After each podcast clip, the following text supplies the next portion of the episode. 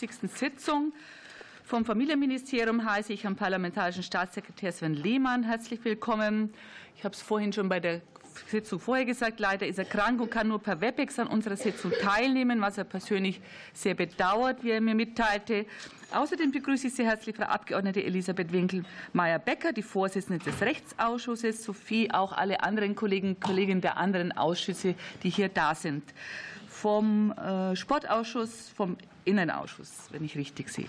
Ich begrüße auch die Zuschauer und Zuschauerinnen sowie die übrigen Kollegen und Kolleginnen, die uns nach Benennung eines Grundes heute per Videokonferenz zugeschaltet sind. Das sind im Moment zugeschaltet Frau Ottleb, gibt mir noch mal ein Zeichen. Ja, hallo, guten Morgen. Guten Morgen. Guten Morgen. Sonst jemand noch in der Leitung? Im Moment nicht. Vielen Dank. Die Fraktion Bündnis 90 Die Grünen hat mitgeteilt, dass die Abgeordnete Dennis Lob für die Dauer dieser Sitzung als ordentliches Mitglied dieses Ausschusses ausscheidet. Frau Abgeordnete Dennis Lob wird als ordentliches Mitglied Abgeordnete Tessa Ganserer benannt. Nach der Ausschusssitzung wird der ursprüngliche Zustand der Ausschussmitgliedschaften hergestellt. Wir führen heute die öffentliche Anhörung zum Gesetzentwurf der Bundesregierung Gesetz über die Selbstbestimmung in Bezug auf den Geschlechtseintrag und zur Änderung weiterer Vorschriften auf Bundestagsdrucksache 2090-49 durch. Ich begrüße dazu nochmal ausführlich die Mitglieder des Familienausschusses, die Mitglieder der beratenden, mitberatenden Ausschüsse, alle Anwesenden und natürlich die Sachverständigen für unsere heutige Anhörung. Das sind Professor Dr. Bernd Arbeck von der Internationalen Psychoanalytischen Universität IPU Berlin, Nele Allenberg vom Deutschen Institut für Menschenrechte, Leiterin der Abteilung Menschenrechtspolitik Inland Europa, Till Randolph Amelung, Autor und Publizist, der ist uns per Videokonferenz zugeschaltet. Ist das richtig? Er hatte vorhin, glaube ich, schon mal Guten Morgen gesagt. Er ist da. Genau. Ich ja, bin da. Guten Morgen. Professor Dr. Judith Fröse vom Lehrstuhl für öffentliches Recht an der Universität Konstanz, Professor Dr. Bettina Heiderhoff, Direktorin des Instituts für deutsches und internationales Familienrecht der Universität Münster, Karle Hümpfner vom Bundesverband Trans e.V., Richard Köhler, Senior Policy Officer, Expert Advisor bei Transgender Europe e.V., TGEU, Professor Dr. Anna-Katharina Mangold, Professorin für Europarecht an der Europa-Universität Flensburg. Sie ist auch per Videokonferenz zugeschaltet. Ist das richtig? Guten Morgen. Guten Morgen. Henrike Ostwald, Referentin für nationale Gleichstellungspolitik beim Deutschen Frauenrat, Professor Dr. mit Aglaya Stirn, Fachärztin für psychosomatische Medizin und Psychotherapie, stellvertretende Klinikdirektorin und Chefärztin auf Schloss Tremsbüttel, Professor Dr. mit Sibylle M. Winter, stellvertretende Direktorin der Klinik für Psychiatrie, Psychosomatik und Psychotherapie des Kindes- und Jugendalters an der Charité, Universitätsmedizin Berlin, die Bundesvereinigung der kommunalen Spitzenverbände konnte leider keinen Vertreter bzw. Vertreterin entsenden. Ich weise Sie darauf hin, dass die Anhörung live im Kanal 3 übertragen wird. Von dieser Anhörung wird ein Wortprotokoll erstellt, das auf der Homepage des Familienausschusses abrufbar sein wird. Dort finden Sie auch die schriftlichen Stellungnahmen der Sachverständigen. Bild- und Tonaufzeichnungen durch andere Personen sind während der Sitzung nicht gestattet. Anderes gilt nur für akkreditierte Vertreterinnen der Medien. Weiterhin, ja, weiterhin bitte ich darum, während der Anhörung auf die Benutzung von Mobiltelefon zu verzichten. Der Ablauf der öffentlichen Anhörung gestaltet wie folgt. Die Sachverständigen geben Eingangsstatements von jeweils vier Minuten ab. Danach folgt eine Frage- und Antwortrunde von 70 Minuten. Bei dieser Frage- und Antwortrunde wird das Fragerecht nach dem Stärkeverhältnis der Fraktionen zeitlich aufgeteilt. Die jeweiligen Zeitkontingente gelten für Fragen und Antworten. Ähm, die zeitliche Aufteilung auf die Fraktionen gestaltet sich wie folgt. SPD 10 Minuten, CDU, CSU 10 Minuten, Bündnis 90 Die Grünen 11 Minuten, AfD 7 Minuten, FDP 9 Minuten, Die Linke 4 Minuten, SPD nochmal 10 Minuten und CDU, CSU dann nochmal 9 Minuten. So, ich wäre Ihnen dankbar, wenn jede Fragestellerin, jeder Fragesteller in einem Beitrag maximal zwei Fragen an einen oder zwei Sachverständige richten würden. Und äh, das hat natürlich mit unserem Zeitmanagement zu tun. Die zur Verfügung stehende Zeit wird Ihnen über den Monitor im Saal sowie in der Videokonferenz angezeigt. Ich bitte die Fragenstellenden sowie die Sachverständigen darum, diese Uhr jeweils im Blick zu behalten. Wir müssen heute ganz pünktlich sein. wie immer da um 10 Uhr im Plenum eine Regierungserklärung stattfindet. Und ich werde ganz sehr, sehr darauf achten, dass diese Zeitkontingente auch eingehalten werden, damit wir pünktlich dann auch im Plenum sein können, was die Abgeordneten angeht. Wir beginnen nun mit der öffentlichen Anhörung zu dem Gesetzentwurf der Bundesregierung Gesetz über die Selbstbestimmung in Bezug auf den Geschlechtseintrag und zur Änderung weiterer Vorschriften. Bundestagsdrucksache 209049. Zunächst bitte ich die Sachverständigen um ein kurzes Eingangsstatement von jeweils vier Minuten. Ich bitte nun zunächst Professor Dr. Arbeck um sein Eingangsstatement und erteile dann den weiteren Sachverständigen in alphabetischer Reihenfolge das Wort. So, Professor Dr. Band Arbeck, ich bitte Sie um Ihr Eingangsstatement. Ja, ich gucke an. auf die vier Minuten und beginne sofort. Äh, das neue Gesetz soll bisherige Unzulänglichkeiten und Missstände überwinden. Und daran ist es am Ende zu bemessen, die Lebens- und Entwicklungssituation von Menschen mit Transidentität verbessern. Auf dem Weg dahin weist der Gesetzentwurf wesentliche Schwachpunkte auf. Erstens. Bereits Kinder im Alter von 14 Lebensjahren sollen über Geschlechts, ihre Geschlechtsidentität entscheiden, mit Zustimmung der Eltern oder aufgrund familienrechtlicher Unterstützung, wenn die Eltern nicht einverstanden sind. Damit werden diese Kinder entwicklungspsychologisch gesichert, in, eine, in aller Regel in eine Situation gebracht, die sie hoffnungslos überfordert. 14-Jährige befinden sich in einer lebensgeschichtlich irritierenden, häufig vulnerablen Lebenssituation. In vielen, vielen anderen Bereichen greifen Schutzfunktionen. Nur in diesem Fall soll dies so nicht sein. Es gäbe einen einzigen Grund dafür, äh, dass diese Setzung erfolgt, nämlich der, dass es ein gesichertes inneres Wissen zeitüberdauernd in den Kindern gibt, und das steht nun im Widerspruch zum wissenschaftlichen Erkenntnisstand. Äh, die empirische Forschung belegt, dass die meisten Kinder, die in ihrem Lebenslauf eine Genderdysphorie zeigen oder Transitionswünsche äußern, sich längerfristig wieder mit dem ursprünglichen, äh, ursprünglichen Geschlecht versöhnen. Durchschnittlich bei vielen empirischen Untersuchungen ist es in 85 bis 80 Prozent der Fälle der Fall. Und der Ausgang dieser Entwicklung ist sehr, sehr ungewiss. Es gibt keine tragfähigen äh, Indikatoren dafür. Zweitens. Das Gesetz sieht vor, dass ein Geschlechtswechsel als reiner Sprachakt erfolgt, ohne dass es eine verbindliche psychiatrische, querstrich psychotherapeutische Beratung und Begutachtung, ich denke, Beratung und Begutachtung gehören zusammen, vorgesehen ist. Äh, ich finde es schon einigermaßen erstaunlich, wie in wissenschaftlichen wie in öffentlichen Diskussionen ein negatives Bild der begutachtenden Profession gezeichnet wird, so als wäre es ihre Aufgabe, nur repressiv zu wirken und zwangsläufig die Betroffenen zu demütigen und zu beschämen. Völlig aus dem Blick gerät, dass eine Beratung und Begutachtung auch einen gegenteiligen Effekt haben kann. Und es sind auch empirisch festgestellt Klagen, Untersuchungen von Herrn Amelung relativ selten, sehr selten sogar. Was man sich klar machen muss, ist, dass, und das ist sicherlich ein Fortschritt, nach ICD-10 Transitionswünsche nicht mehr Ausdruck einer psychischen Erkrankung sind.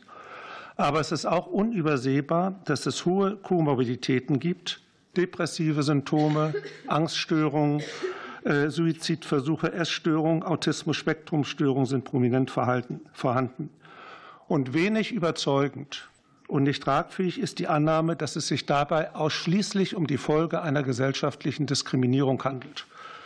Ähm, das heißt mit anderen Worten, dass in jedem Einzelfall zu schauen ist, ich bin bei der, im Thema der Begutachtung, und im Sinne der Interessen äh, der Betroffenen geklärt werden muss, welche Bedeutung diese psychischen Auffälligkeiten haben.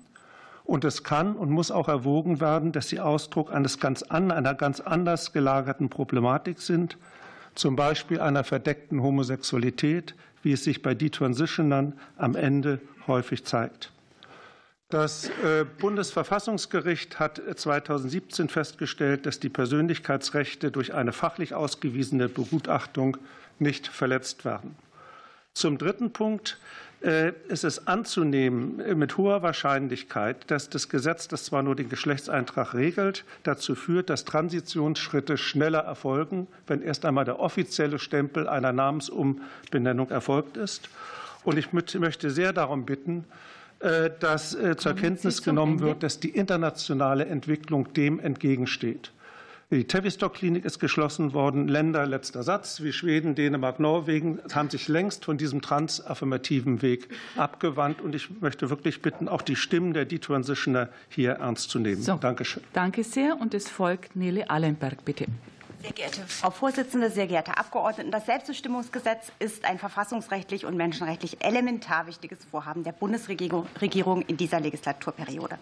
Das Recht auf Anerkennung der selbstbestimmten geschlechtlichen Identität, das das Bundesverfassungsgericht aus dem allgemeinen Persönlichkeitsrecht ableitet, verpflichtet den Gesetzgeber tatsächlich zum Handeln. Menschenrechtlich ist das Recht auf Anerkennung der selbstbestimmten geschlechtlichen Identität in Artikel 8 EMAK und Artikel 17 Zivilpakt geregelt. Welche Anforderungen an die Ausgestaltung des Gesetzes lassen sich aus menschenrechtlichen Vorgaben konkret ableiten? Ich möchte mich auf zwei Aspekte konzentrieren. Rest finden Sie in der ausführlicheren Stellungnahme von uns. Erstens Recht auf Selbstbestimmung auch für Minderjährige. Bei der ersten Lesung des Gesetzentwurfs haben einige Abgeordnete aus diesem Ausschuss auf die Elternrechte Bezug genommen, die auch aus Sicht des Instituts sehr wichtig sind. Eltern sind nach der Kinderrechtskonvention als Erste für die Entwicklung und die Erziehung der Kinder verantwortlich und sind von den Vertragsstaaten darin zu unterstützen. Ebenfalls zu beachten sind allerdings die Rechte von Kindern, die in der Kinderrechtskonvention geregelt sind. Die gilt in Deutschland, wissen Sie alles, auf Ebene eines Bundesgesetzes und ist zur Auslegung und zur Ausgestaltung von Gesetzen heranzuziehen. Aus menschenrechtlicher Sicht ist positiv zu bewerten, dass nach dem Gesetzentwurf nun auch Minderjährige ihren Geschlechtseintrag im Personenstandsregister ändern lassen können. Damit wird die Rechtsposition von, von Kindern als TrägerInnen eigener subjektiver Rechte gestärkt. Dies entspricht dem Grundgedanken der UN-Kinderrechtskonvention. Allerdings empfiehlt das Institut, die Altersbegrenzung in § 3 zu überdenken auch wenn die Vollendung des 14. Lebensjahres als Altersgrenze nachvollziehbar gewählt ist, gerade auch mit Blick auf die bedingte Strafmündigkeit und die Religionsmündigkeit. Die UN-Kinderrechtskonvention sieht explizit keine Altersgrenzen vor und der dazugehörende UN-Ausschuss rät Vertragsstaaten davon ab, in Gesetzen oder in der Praxis Altersgrenzen einzuführen, die das Recht des Kindes auf Gehör in das Kind berührenden Angelegenheiten einschränken und zu so einer das Kind in besonderem Maße berührenden Angelegenheit gehört das Recht, Erklärungen zum Geschlechtseintrag und zu den Vornamen abgeben zu dürfen. Ebenfalls zu überdenken ist die Voraussetzung der Zustimmung der Sorgeberechtigten sowie die Regelung zur Ersetzung der fehlenden Zustimmung durch das Familiengericht. Eine solche Einschränkung der subjektiven Rechte von Kinder, Kindern ist immer sehr sorgfältig abzuwägen, und zwar mit Blick auf die Folgen. Eine Einschränkung subjektiver Rechte von Kindern kann aus Sicht des Instituts beispielsweise bei unwiederbringlichen Folgen erforderlich sein, zum Beispiel bei nicht medizinisch notwendigen geschlechtsangleichenden Operationen. Hier geht es aber um eine Erklärung zum Geschlechtseintrag und zum Vornamen. Das kann mit unwiederbringlichen Folgen nicht gleichgesetzt werden. Als zweiten Aspekt möchte ich die neu eingeführte Verpflichtung des Standesamts problematisieren, die Information über den neuen Geschlechtseintrag und den neuen Namen proaktiv an Behörden, unter ihnen Sicherheitsbehörden, weiterzuleiten. Denn diese Regelung kann Betroffene davon abhalten, die neuen Möglichkeiten des Selbstbestimmungsgesetzes tatsächlich in Anspruch zu nehmen. Zunächst einmal widerspricht, widerspricht diese Verpflichtung dem Grundsatz der Datenminimierung der Datenschutzgrundverordnung. Eine möglichst geringe Übermittlung ist außerdem deshalb wichtig, weil es sich bei den Daten zum Geschlecht um sensible und deshalb besonders schutzbedürftige Daten handelt. Eine Verarbeitung dieser Daten ist laut der europäischen JI-Richtlinie nur dann erlaubt, wenn sie unbedingt erforderlich ist und geeignete Garantien für die Rechte und Freiheit der Betroffenen bestehen. Das ist hier nicht der Fall. Erforderlich ist die Regelung nicht, weil es bereits jetzt für registerführende Stellen möglich ist, Änderungen der Einträge von bei ihnen registrierten Personen gezielt abzufragen. Außerdem bestehen keine geeigneten Garantien zum Schutz der Betroffenen. Die aufgenommene Verpflichtung, die Daten sofort zu löschen, wenn keine Eintragung vorliegt, ist jedenfalls keine ausreichende Garantie. Abschließend möchte ich nur darauf hinweisen, dass Sicherheitsbehörden keineswegs nur Straftäter speichern, sondern auch Daten von ZeugInnen, HinweisgeberInnen oder Opfern. Und zu all diesen Personen kann das bisherige Geschlecht und der bisherige Name archiviert werden. Eine Speicherung ist angesichts der möglichen Stigmatisierung in künftigen Kontakten mit Sicherheitsbehörden sehr problematisch. Vielen Dank für Ihre Aufmerksamkeit. Danke sehr. Und es folgt Herrn Randolph Amelung per Video, bitte. Guten Morgen. Guten Morgen. Mit dem, mit dem vorliegenden Entwurf eines Gesetzes über die Selbstbestimmung in Bezug auf den Geschlechtseintrag sollen die Änderungen des Vornamens und Geschlechtseintrags vereinfacht werden. Im Vergleich zum transsexuellen Gesetz sollen dabei die beiden Sachverständigengutachten künftig als Voraussetzung entfallen. Stattdessen ist überhaupt keine Begutachtung, Stellungnahme oder Prüfung der Selbstaussage durch Dritte mehr vorgesehen. Daher empfehle ich das Selbstbestimmungsgesetz in der vorliegenden Form nicht. Meine wichtigsten Gründe seien hier kurz angeführt. Meine, eine ausführliche Darstellung können Sie in meiner Stellungnahme auch mit zahlreichen Beispielen finden. Hier nun meine wichtigsten Gründe. Mit einer Änderung des Vornamens und des Geschlechtseintrags ohne jegliche Exploration der Hintergründe kann Missbrauch nicht ausgeschlossen werden. Ebenso kann ohne eine solche Exploration für ein, der Motivation für eine Transition nicht ausgeschlossen werden, dass vulnerable Personengruppen keinen Schutz vor für sie nachteiligen Entscheidungen haben. Eine reine Bedenkzeit, wie sie ja im Gesetz vorgesehen ist, sichert nicht ab, dass eine solche Exploration an anderer Stelle stattfindet. Und ähm, bei Jugendlichen kollidiert eine derartige Änderung ohne jegliche Stellungnahme oder Prüfung der Selbstaussage eben mit dem bereits erwähnten international zu beobachtenden Entwicklungen, dass die Zahl ähm, derjenigen, die eine Transition anstreben, extrem angestiegen ist. Und die Ursachen werden dafür im Ausland, also gerade im Ausland, besonders kontrovers diskutiert. Diese fehlenden Schutzvorkehrungen gegen Missbrauch oder ähm, auch für vulnerable Personen vor übereilten Schritten werden sich letztlich langfristig negativ auf die Akzeptanz von Transpersonen auswirken. Vorgesehene Einschränkungen wie der Verweis auf das Hausrecht oder die Karenzzeit von drei Monaten werden die Probleme nicht lösen, die sich eben auch aus der Veränderung des grundlegenden Geschlechtsverständnisses ergeben. Das nochmal insbesondere deshalb nicht, weil begriffliche Definitionen von Trans erweitert wurden. Man siehe ICD 10 und jetzt ICD 11 oder auch ähm, anderweitige Begriffsdefinitionen, wie sie in verschiedenen Handreichungen, Informationsmaterialien zu finden sind. Mit diesen veränderten Geschlechtsverständnis, dieses veränderte Geschlechtsverständnis wird auch über aktivistisch motivierte Teile der Geistes- und Sozialwissenschaften versucht etabliert zu werden und soll Geschlecht von Biologie auch gänzlich entkoppeln. Dadurch erhöhen sich natürlich Risiken für Missbrauch des Gesetzes und Gefahren für vulnerable Personen, weil sich so ein größerer Kreis von Menschen von diesen erweiterten Begriffsverständnissen angesprochen fühlen kann. Daher Wegen der ähm, genannten Risiken ähm, empfehle ich statt eines Selbstbestimmungsgesetzes eine gesetzliche Regelung zur Änderung des Vornamens und Geschlechtseintrags mit einer verpflichtenden Beratungslösung, die eben sowohl eine Schutzfunktion hätte, aber eben auch vulnerablen Personen eine Hilfe sein könnte. Und hier möchte ich auch nochmal ausdrücklich bestätigen, dass ähm, aus meiner Online-Selbsthilfegruppe die Begutachtungen in keinster Weise so schlecht dargestellt wurden, wie das hier im politischen Diskurs platziert wird. Vielen Dank. Danke Ihnen. Und es folgt Professor Dr. Judith Fröse. Bitte sehr. Vielen Dank, Frau Vorsitzende. Ich will auf drei meiner Meinung nach besonders bedeutsame Aspekte eingehen. Erstens auf die Frage nach dem Reformbedarf, zweitens auf ungelöste Folgeprobleme und drittens auf die Regelung betreffend Minderjährige. Verfassungsrechtlich zwingender Handlungsbedarf für eine Reform des derzeitigen Systems besteht nicht. Das gilt auch und gerade mit Blick auf das Gutachtenerfordernis nach dem transsexuellen Gesetz. Das Bundesverfassungsgericht hat sich zuletzt 2017 und 2011 hiermit befasst und es für verfassungskonform befunden. Der Gesetzgeber dürfe Anforderungen stellen, die die Ernsthaftigkeit, Stabilität und Irreversibilität des Zugehörigkeitsempfindens gewährleisten. Und auch an das Vorliegen von Varianten der Geschlechtsentwicklung darf der Gesetzgeber Nachweispflichten knüpfen. Da schließt es natürlich nicht aus, aus politischen Gründen Änderungen anzustoßen. Nach dem Gesetzentwurf sollen die Anforderungen des TSG nicht bloß abgesenkt werden, sondern es soll künftig keinerlei staatliche Überprüfung stattfinden. Der Gesetzentwurf verspricht eine Stärkung der Selbstbestimmung, die er so nicht wird einlesen können. Eine Änderung des Geschlechtseintrags wird hiernach zwar rein selbstbestimmt möglich sein.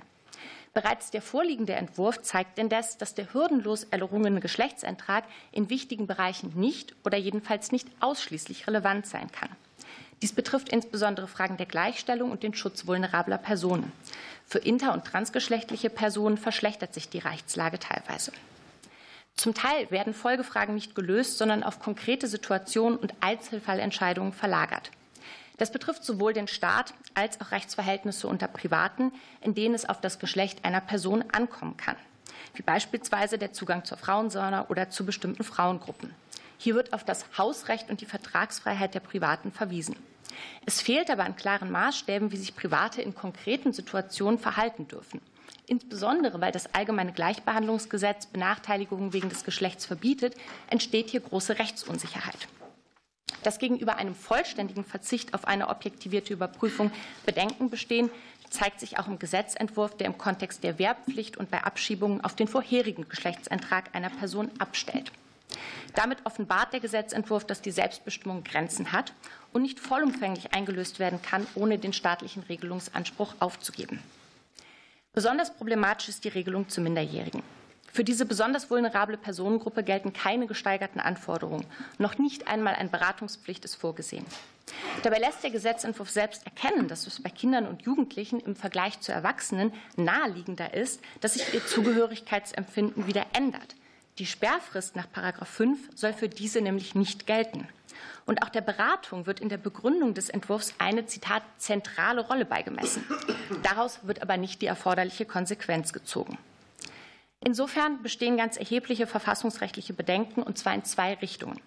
Einerseits dahingehend, dass Eltern für ihre Kinder ganz weitreichende Entscheidungen treffen dürfte, dürfen, bis diese das 14. Lebensjahr vollendet haben. Zum anderen wird das verfassungsrechtlich durch Artikel 6 Absatz 2 Grundgesetz verbürgte Elternrecht im Konfliktfall vollständig zurückgedrängt, wenn das Kind das 14. Lebensjahr vollendet hat. Die grundsätzlich erforderliche Zustimmung der Eltern ist nach dem Entwurf bereits dann durch das Familiengericht zu ersetzen, wenn die Änderung dem Kindeswohl nicht widerspricht und nicht erst dann, wenn das Kindeswohl gefährdet ist. Insofern wird der Entwurf weder der verfassungsrechtlich verbürgten Elternverantwortung noch dem Kindeswohl gerecht. Zusammenfassend. Ein verfassungsrechtlich zwingender Handlungsbedarf besteht nicht. Es entstehen Folgeprobleme, die der Gesetzentwurf nicht löst, sondern auf Einzelsituationen und teilweise auf Private verlagert, wodurch Rechtsunsicherheiten bestehen. Bereichsspezifisch soll es nicht auf den personenstandsrechtlichen Eintrag einkommen. Das bedeutet aber auch, dass der Eintrag seine dienende Funktion dann kaum noch erfüllt und schließlich bestehen besonders bezüglich Minderjährigen erhebliche verfassungsrechtliche Bedenken. Herzlichen Dank. Ich danke Ihnen und es folgt Dr. Bettina Heiderhoff. Bitte sehr. Sehr geehrte Abgeordnete, sehr geehrte Anwesende, ich will zunächst betonen, dass die Möglichkeit, den eigenen Geschlechtseintrag privat autonom zu bestimmen, aus familienrechtlicher Sicht richtig ist. Und zwar unabhängig davon, was man über Biologie oder Natur denkt. Ein modernes Familienrecht hat die Aufgabe, einen Rechtsrahmen für die familialen Bedürfnisse der Menschen zu bilden. Dagegen darf und kann es die Menschen nicht in bestimmte Rollen zwingen. Ich werde zu zwei Punkten Stellung nehmen und beginne mit dem Abstammungsrecht. Hier gibt es ein Problem, das ich an einem Beispiel schildern will. Wir haben ein heterosexuelles Ehepaar. Nun ändert der Ehemann entsprechend seiner Transidentität den Geschlechtseintrag auf weiblich. Er wird also eine sogenannte Transfrau. Das Paar hat weiter Geschlechtsverkehr und es wird ein Kind geboren. Trotzdem wird die Transfrau, die hier die männlichen Keimzellen beigesteuert hat, nach 11 Satz 2 des Entwurfs nicht Elternteil des Kindes. Das in der Ehe geborene Kind hat zunächst nur einen Elternteil. Erst durch ein aufwendiges Feststellungsverfahren kann der zweite Elternteil bestimmt werden. Das ist nicht nur eine Diskriminierung der Transfrau, sondern vor allem eine Diskriminierung des Kindes. Der Grund für diese seltsame Regelung besteht darin, dass Frauen derzeit nicht die zweite Elternstelle einnehmen können. Daher soll dies auch den Transfrauen verweigert werden. Es ist bedauerlich, dass es in der Politik immer noch nicht gelungen ist, den lesbischen Ehepaaren die gemeinsame Elternschaft zu ermöglichen. Dieses Manko nun auch auf Transfrauen zu übertragen, ist aber falsch, denn die Beteiligung an der Zeugung ist, wie wir gerade gesehen haben, anders. Man kann eine gute Regelung leicht erreichen, indem man in § 11 Satz 2 nicht nur auf das Geschlecht des Elternteils bei der Geburt des Kindes abstellt, vielmehr muss man übergangsweise alternativ auch den Geschlechtseintrag berücksichtigen, der für die Transperson bei ihrer eigenen Geburt bestand. Mein zweiter Punkt ist das Alter, ab dem das Kind über seinen Geschlechtseintrag selbst entscheiden kann. Hier ist der Entwurf zu begrüßen. Zwar müsste es, das haben wir auch gerade schon gehört, weil die Entscheidung, Entscheidung über das Geschlecht sehr persönlich ist, genau genommen auf die individuelle Einsichtsfähigkeit des konkreten Kindes ankommen. Sobald das Kind die Reife hat, selbst zu entscheiden, haben die Eltern kein Mitentscheidungsrecht mehr. Wenn man das ins Gesetz schriebe, würde man aber eine praktisch unanwendbare Regelung schaffen, weil das Standesamt nicht jeweils die Reife prüfen kann. Daher darf und muss man typisieren, und das tut der Entwurf in gut vertretbarer Weise. Die Eltern sind danach immer beteiligt. Bei Jugendlichen über 14 Jahren kann aber die Zustimmung der Eltern vom Familiengericht ersetzt werden, wenn die eigene Entscheidung des Jugendlichen seinem Wohl nicht widerspricht. Umgekehrt ist auch das Kind unter 14 Jahren gegen ein Fehlverhalten seiner Eltern geschützt. Denn das Familienrecht enthält bereits jetzt sehr gute Mechanismen gegen den Missbrauch der elterlichen Sorge, also zum Beispiel prügelnde Eltern, vernachlässigende Eltern oder eben auch Eltern, die die Geschlechtsentwicklung des Kindes zu beeinflussen versuchen oder seinen Willen hierbei missachten. Eine Ergänzung wäre aber noch denkbar. Bei der Namensänderung ist geregelt, dass das Kind ab dem Alter von fünf Jahren einwilligen muss. Das kann man auch beim Geschlechtswechsel so machen. Aber man muss sich zugleich darüber klar sein, dass diese Einwilligung im Namensrecht nicht von dem Kind selbst abgegeben wird, sondern dass die Eltern das Kind hierbei wiederum vertreten. Trotzdem würde es etwas Transparenz schaffen, dass es auf den Willen des Kindes mit ankommt. Vielen Dank. Ich danke Ihnen und es folgt Kalle Hümpfner, bitte. Sehr geehrte Vorsitzende, sehr geehrte Anwesende. Als Bundesverband Trans begrüßen wir die Initiative der Bundesregierung für ein Selbstbestimmungsgesetz. In einzelnen Regelungen bleibt der Gesetzentwurf jedoch hinter den Erwartungen zurück. Die Idee, das sogenannte Transsexuellengesetz, kurz TSG, grundlegend zu überarbeiten oder komplett abzuschaffen, ist nicht neu. Bereits 2009 wurde im Koalitionsvertrag der damaligen schwarz-gelben Regierung festgehalten, das TSG anpassen und den, Zitat, betroffenen Menschen ein freies und selbstbestimmtes Leben, Zitat Ende, ermöglichen zu wollen. Circa zehn Jahre später wurde über zwei Entwürfe für ein Selbstbestimmungsgesetz aus der Opposition diskutiert. Nun gibt es erstmalig einen Regierungsentwurf. Das Selbstbestimmungsgesetz betrifft einen überschaubaren Personenkreis, bei dem der Geschlechtseintrag nicht mit der geschlechtlichen Identität übereinstimmt. Dabei geht es um das Recht der freien Entfaltung der Persönlichkeit und die Menschenwürde, wie das Bundesverfassungsgericht mittlerweile mehrfach festgestellt hat. Die bisherigen Voraussetzungen im TSG und im Personenstandsgesetz stellen eine zu hohe Hürde dar. Beiden Verfahren ist Pathologisierung inhärent. Wenn in Zukunft der Geschlechtseintrag allein per Selbstauskunft geändert werden kann, werden trans-, intergeschlechtliche und nichtbinäre Personen endlich als zurechnungsfähige und mündige BürgerInnen anerkannt. Dies entspricht Empfehlungen des Europarats und der EU-Kommission sowie den Jogjakarta-Prinzipien zum Schutz der Menschenrechte von LSBTQA-Personen. In der Debatte zum Selbstbestimmungsgesetz tritt diese menschenrechtliche Perspektive oft in den Hintergrund. Was ursprünglich als Gesetz zum Schutz der Grundrechte geplant war, wird im öffentlichen Diskurs als Bedrohung für die Allgemeinheit dargestellt. Durch die angstbesetzte Debatte wurde der Entwurf in einzelnen Regelungen so verschärft, dass diese im Widerspruch zu dem eigentlichen Anliegen stehen. Exemplarisch ist hier die Debatte zum Hausrecht und der entsprechende Passus in § 6 Absatz 2 zu nennen. Unter dem Deckmantel des vermeintlichen Feminismus oder Kinderschutzes wird gegen das Gesetz mobilisiert. Transpersonen, vor allem transfeminine Personen, werden vermehrt als Bedrohung wahrgenommen. Dabei wird die tatsächlich hohe Gewaltbetroffenheit von transfemininen Personen im öffentlichen Raum ignoriert. Auch trans- und nichtbinäre Jugendliche erleben negative Auswirkungen im Alltag, wenn Desinformation unhinterfragt verbreitet wird. Transjugendliche outen sich nicht spontan, sondern nach jahrelanger überaus reiflicher Überlegung. Die Vorstellung, dass ein Coming-out als trans einen Vorteil mit sich bringt oder einer Art Trend folgt, ist realitätsfern.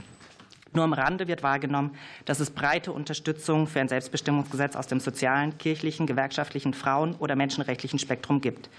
Kinder- und Jugendorganisationen wie der Deutsche Kinderschutzbund, der Deutsche Bundesjugendring und der Bund der deutschen katholischen Jugend positionieren sich für ein entsprechendes Gesetz.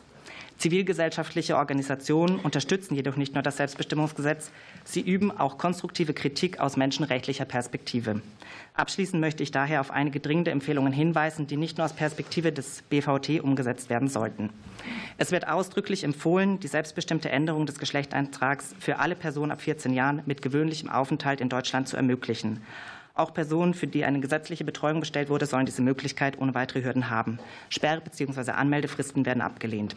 Wir fordern zusätzlich ein klares Bekenntnis zur Antidiskriminierung und die Streichung jeglicher Regelung, die einen Doppelstandard beinhaltet.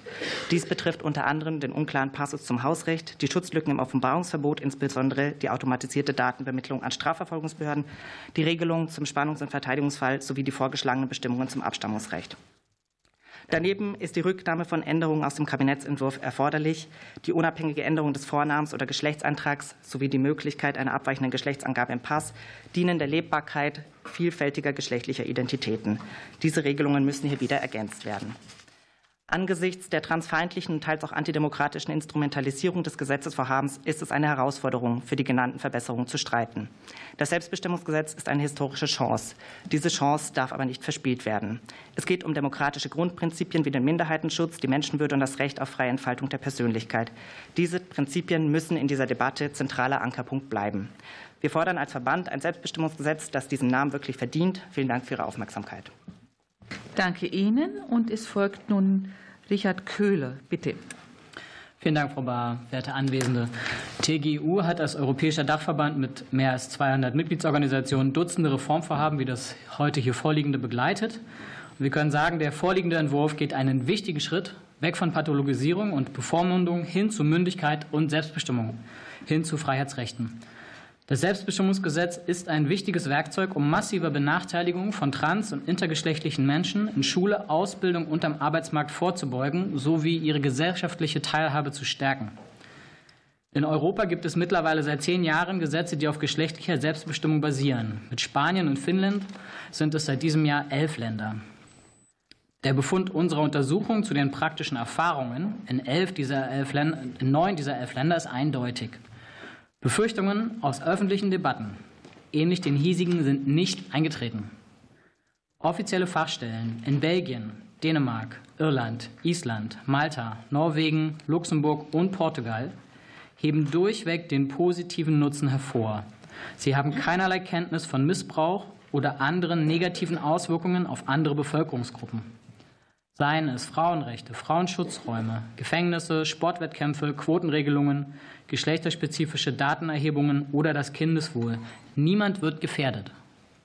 Kurz gesagt, geschlechtliche Selbstbestimmung hilft einigen wenigen Menschen sehr, während es für die Mehrheit der Menschen schlichtweg irrelevant ist. Im europäischen Vergleich liegt Deutschland derzeit im Mittelfeld mit dem TSG.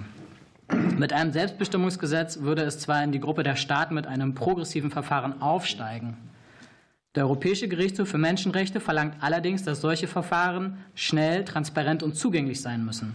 Dafür benötigt der vorliegende Entwurf noch einige Korrekturen. Die meisten anderen europäischen Länder haben sich bewusst und ohne Reue gegen eine Wartezeit entschieden. Dänemark hat mit sechs Monaten die längste Wartezeit und auch die meisten Anträge für einen erneuten Wechsel des Geschlechtseintrags. Ganze 24 Anträge in fast zehn Jahren.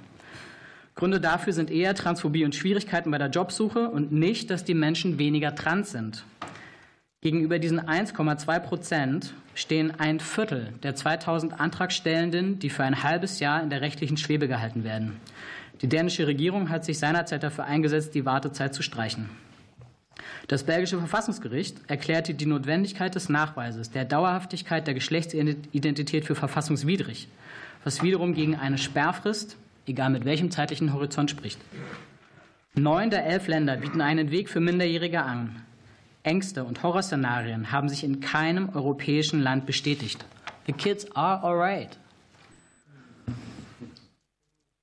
Unsere europäischen Nachbarinnen kennen weder einen Hausrechtsparagraphen noch Regelungen im Verteidigungsfall oder eine Einschränkung der Rechtssicherheit für geduldete Geflüchtete.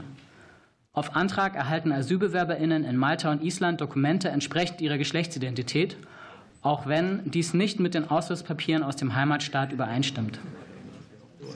Dieser Gesetzentwurf ist Teil einer der Modernisierungsaufgaben unserer Gesellschaft. Aus den Erfahrungen anderer europäischer Länder bitte ich Sie, hören Sie der Zivilgesellschaft zu, die seit Jahren die Transmenschen in diesem Land demokratisch und legitimiert vertritt. Debatten über einen möglichen Missbrauch sind Nebelkerzen im Kampf gegen Demokratie und, pluralistische, und gegen eine pluralistische Gesellschaft. Vielen Dank. Ich danke Ihnen und es folgt per Video Professor Dr. Anna Katharina Mangold. Bitte. Vielen Dank. Meine Einschätzung ähm, ist verfassungsrechtlicher Natur. Das Gesetz soll das Recht jeder Person auf Achtung und respektvolle Behandlung in ihrer Geschlechtsidentität verwirklichen. Dieses Ziel ist verfassungsrechtlich explizit zu begrüßen. Umgesetzt wird die jahrzehntelange Rechtsprechung des Bundesverfassungsgerichts zum Grundrecht auf geschlechtliche Selbstbestimmung. Leider ist dieses ursprünglich klare Regelungsanliegen inzwischen stark verwässert worden. Das Grundrecht auf geschlechtliche Selbstbestimmung erfordert, dass jeder Eingriff verfassungsrechtlich gerechtfertigt wird. In fünf Normen gelingt das besonders eklatant nicht. Erstens. Dem Entwurf fehlt die Einsicht, dass das Grundrecht auf geschlechtliche Selbstbestimmung ein Menschenrecht ist, nicht auf deutsche Staatsangehörige beschränkt und nicht vom Aufenthaltsstatus abhängig. Die Beschränkung des Anwendungsbereiches in § 1 Absatz 3 auf Deutsche und Drittstaatsangehörige mit Aufenthaltsrecht widerspricht diesem menschenrechtlichen Verständnis. Queere Asylsuchende etwa sind eine besonders vulnerable Personengruppe. Die Einschränkung sollte wieder gestrichen werden. Auch Minderjährigen steht das Grundrecht auf geschlechtliche Selbstbestimmung zu. Eingriffe müssen gerechtfertigt werden. Menschen sollten überhaupt erst mit Erreichen der Volljährigkeit ihren rechtlichen Geschlechtseintrag erklären müssen. Wird gleichwohl an einer zwangsweisen Zuweisung des Geschlechts unmittelbar nach der Geburt festgehalten, kann sich die Person offensichtlich noch nicht selbst erklären. Nach der Rechtsprechung des Europäischen Gerichtshofes für Menschenrechte muss dann aber wenigstens ein schnelles, transparentes und zugängliches Verfahren zur Korrektur des Geschlechtseintrages eröffnet sein. Das gilt auch für Kinder. Zweitens. Diese Vorgaben gelten auch für Erwachsene. Nach Paragraph 4 muss jedoch ein Aufgebot beim Standesamt bestellt und in einem zweiten Termin die Erklärung zum Geschlechtseintrag abgegeben werden. Nach mindestens drei, aber nicht mehr als sechs Monaten. Diese Regelung ist verfassungsrechtlich nicht erforderlich. Das Regelungsziel des Übereilungsschutzes wird bereits durch die Erklärung mit Eigenversicherung erreicht. Außerdem darf ein erneuter Änderungsantrag erst nach einem Jahr gestellt werden. Paragraph 4 erfüllt deswegen keinen Zweck und sollte gestrichen werden. Drittens. Eine Reform des Abstammungsrechts für Transpersonen ist bereits seit 2011 überfällig. Damals hatte das Bundesverfassungsgericht die Sterilisationspflicht im TSG für verfassungswidrig erklärt. Seit zwölf Jahren gibt es nun zeugende Frauen und gebärende Männer, ein neues Abstammungsrecht aber nicht. Paragraph 11 versucht, den Geist zurück in die biologistische Flasche zu zwingen. Paragraph 11 ist verfassungsrechtlich nicht zu rechtfertigen. In einem liberalen Staat sollte den Menschen selbst überlassen sein, ob sie als Mutter, Vater oder Elternteil in die Geburtsurkunden der Kinder eingetragen werden wollen. Viertens. Durch den Eintragungszwang unmittelbar nach Geburt schafft der deutsche Staat erst die Situation, dass der frühere Geschlechtseintrag einer Person offenbart werden kann. Schon deshalb trifft den Staat die Pflicht, trans-, inter- und nichtbinäre Personen effektiv vor Offenbarung zu schützen. Dem werden Paragraph 13 und 14 nicht gerecht. Deadnaming und Misgendering müssen verboten werden. Das hat die erste Lesung im Bundestag eindrucksvoll bestätigt. Die Ausnahmen für Angehörige und für öffentlichen, bei öffentlichem Interesse müssen eingeschränkt werden. Ein vorsätzlicher Verstoß gegen das Offenbarungsverbot ohne schädigende Absicht muss Bußgeld bewährt sein, um effektiven Schutz zu gewähren. Sonst wird das grundrechtlich gebotene Schutzniveau unterschritten. Fünftens. Ein beispielloser Eingriff in das Grundrecht auf informationelle Selbstbestimmung ist die anlasslose Informationsübermittlung an zehn Sicherheitsbehörden. Dieser kann verfassungsrechtlich nicht gerechtfertigt werden.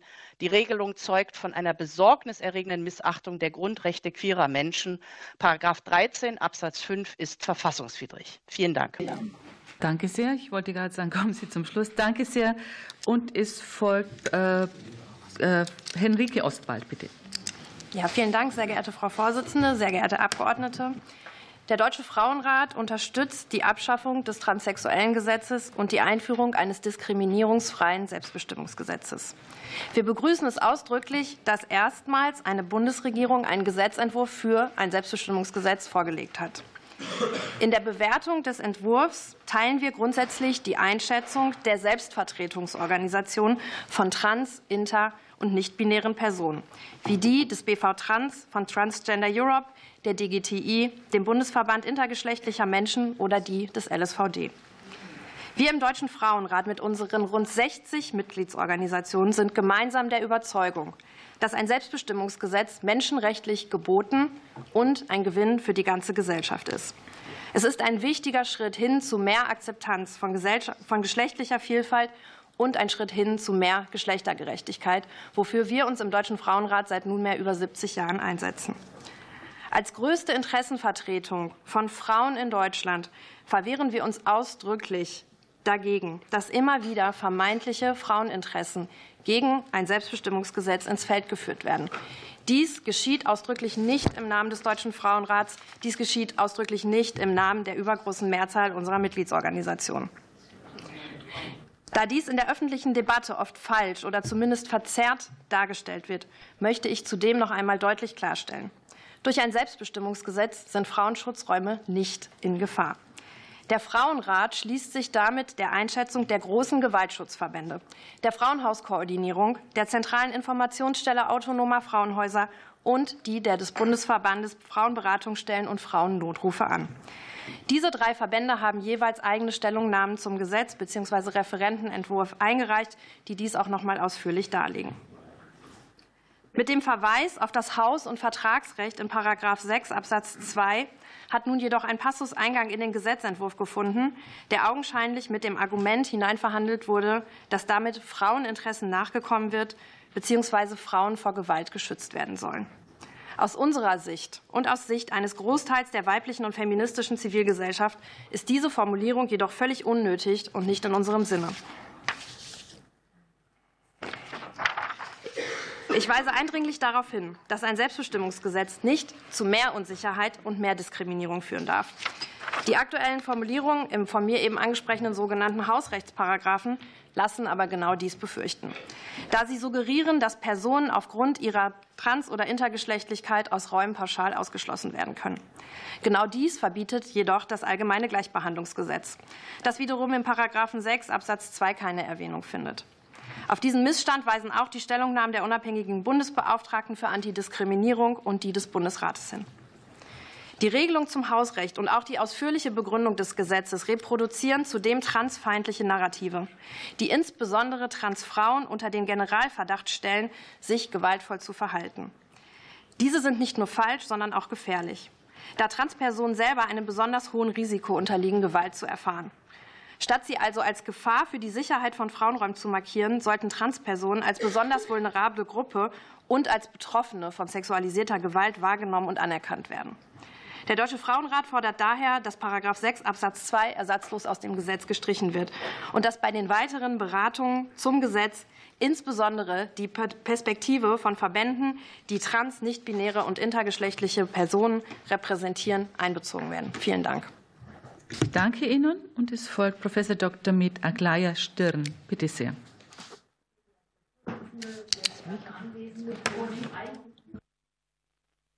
Genau, das Mikro. Ah, okay. Bevor ich zum eigentlichen Inhalt komme, bedauerlicherweise ist das heutige Thema auch parteipolitisch stark aufgeladen. Um es klarzustellen, ich bin hier als Expertin auf dem Gebiet Psychosomatik und Sexualmedizin und für mich keiner Parteilinie oder ideologischen Linie verpflichtet. Geschlecht ist aus medizinischer, sexualwissenschaftlicher und biologischer Perspektive eine objektiv stellbare Größe und anatomisch unveränderbar. Geschlechtsidentität ist subjektiv, ein Gefühl veränderbar und beeinflussbar. Das Selbstbestimmungsgesetz stellt persönliche, subjektive Wahrnehmung, also Geschlechtsidentität, über die objektive Wahrnehmung. Damit schafft es eine fundamentale Transition aus der realen wissenschaftlichen Welt in eine gefühlte, ein-Personen-subjektive Weltsicht. Das ist, das ist ein grundlegender Paradigmenwechsel und hat enormes Potenzial für Verwirrung. Die Hypothese, dass Ausprobieren und Probehandeln für Betroffene, vor allen Dingen Jugendliche, hilfreich und damit positiv stabilisierend ist, ist nur eine von mehreren Alternativen. Aus meiner Sicht realistischer und plausibler ist es, ist die Möglichkeit, dass dadurch eine Entscheidungskaskade in Gang gesetzt wird, weil schon Tatsachen geschaffen wurden und die Macht des Faktischen den weiteren Weg bestimmt. Ein Ausprobieren würde Symmetrie, einen ebenso leichten Rückweg voraussetzen. De facto gibt es Faktoren wie Scham und Gruppendruck, die den Rückweg schwieriger macht. Das Ganze soll in einem Alter stattfinden, das ohnehin schon von massiven Umbrüchen, Neufindung der Identität gekennzeichnet ist. Jeder Jugendliche fragt sich, wer bin ich, was bin ich, wie ist mein Körper und wie ist meine Sexualität. Und in dieser Phase möchte man sich von den Eltern abgrenzen. Noch mal fataler ist es, wenn solche Probleme an ein Familiengericht delegiert werden und sich damit fixieren. Wenn der Weg mal beschritten worden ist, wird man lebenslang zum Patienten. Der mögliche und keineswegs sichere Vorteile für wenige wird alleine für viele zum Nachteil werden, vor allem der Gruppe der Frauen. Es provoziert vielfältige Konflikte von Frauenschutzräumen in Sport, Sauna, Klinikzimmern zum Beispiel oder auf Betreibern von Einrichtungen, die zuvor nicht vorhandene Probleme bekommen, weil sie in eine Doppelbeinsituation kommen. Egal, was sie machen, sie werden den Vorwurf bekommen, dass sie diskriminieren. Aus gruppendynamischer Sicht kann das Selbstbestimmungsgesetz als Versuch einer Fremdbestimmung von Wahrnehmung interpretiert werden, was eine gesellschaftliche Gegenreaktion und Instabilität zur Folge haben kann. Voraussichtlich schafft es vermehrte Aggression gegen die Protagonisten, statt sie zu mildern. Es kann das Potenzial, Jugendliche dazu zu verführen, riskante Eingriffe in ihren Körper vorzunehmen. Es hat das Potenzial, Eltern und Kinder auseinanderzubringen, Integration in die soziale Gesellschaft zu erschweren. Ich vermute, dass sich die transidenten Personen mit dem Gesetz eher von der Gesellschaft entfernen, mehr Unwillen auf sich ziehen, mehr Konflikte bekommen. Und damit hätten sich die transidenten Menschen einen Bärendienst erwiesen. Die Fehlerquote und das Risiko im medizinischen Bereich wird erhöht. Symptome, Laborwerte, Krankheitsbilder und Häufigkeiten von Krankheiten sind geschlechtsspezifisch. Ich denke, das Risikopotenzial für alle ist größer als der Gewinn durch das Gesetz. Danke Dank. sehr. Und es folgt Professor Dr. Mitsubili Winter. Bitte sehr. Ja, sehr geehrte Vorsitzende, sehr geehrte Anwesende, ich befürworte den Gesetzesentwurf der Bundesregierung über die Selbstbestimmung in Bezug auf den Vornamen und den Geschlechtseintrag. Dieses Gesetz soll das Transsexuellengesetz ablösen. Positiv hervorzuheben ist, dass in dem Entwurf des neuen Selbstbestimmungsgesetzes keine Gutachten zur Beurteilung der Geschlechtsidentität mehr gefordert sind und der Eintrag völlig unabhängig von Ehestand, medizinischen Maßnahmen und Fertilität erfolgen kann. Dies bedeutet einen Meilenstein in der Anerkennung und Akzeptanz von Transpersonen sowie ihrer Selbstbestimmung und Menschenwürde. Für Kinder und Jugendliche besonders hervorzuheben ist, dass der Entwurf des neuen Selbstbestimmungsgesetzes es auch für sie ermöglicht, unabhängig von medizinischen Maßnahmen Rechtssicherheit in Bezug auf ihren Vornamen und ihren Geschlechtseintrag zu schaffen.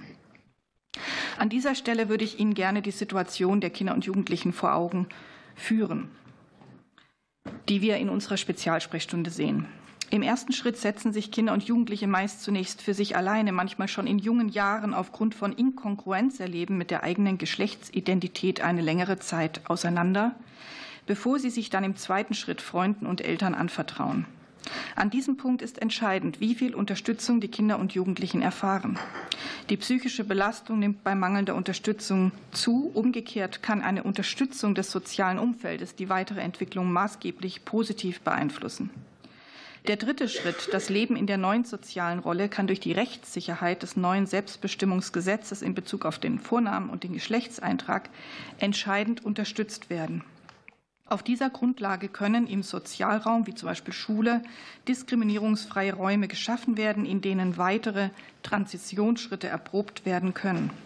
Dies bedeutet auch, dass die Behandlungssicherheit hinsichtlich weiterer Maßnahmen deutlich erhöht werden kann. Es ist unbestritten, dass viele Jugendliche in der Pubertät eine kritische Auseinandersetzung mit sich, ihrem Körper und ihrem Geschlecht haben. Gleichwohl ist nicht davon auszugehen, dass durch die Erleichterungen im Rahmen des Selbstbestimmungsgesetzes eine inflationäre Nutzung des Instrumentes einsetzt, sondern dies nur nach langjähriger Auseinandersetzung oder bei sehr, sehr hohem Leidensdruck genutzt wird. Zumal das Outing als Trans und das Leben als Trans einen sehr steinigen weiteren Lebensweg bedeutet.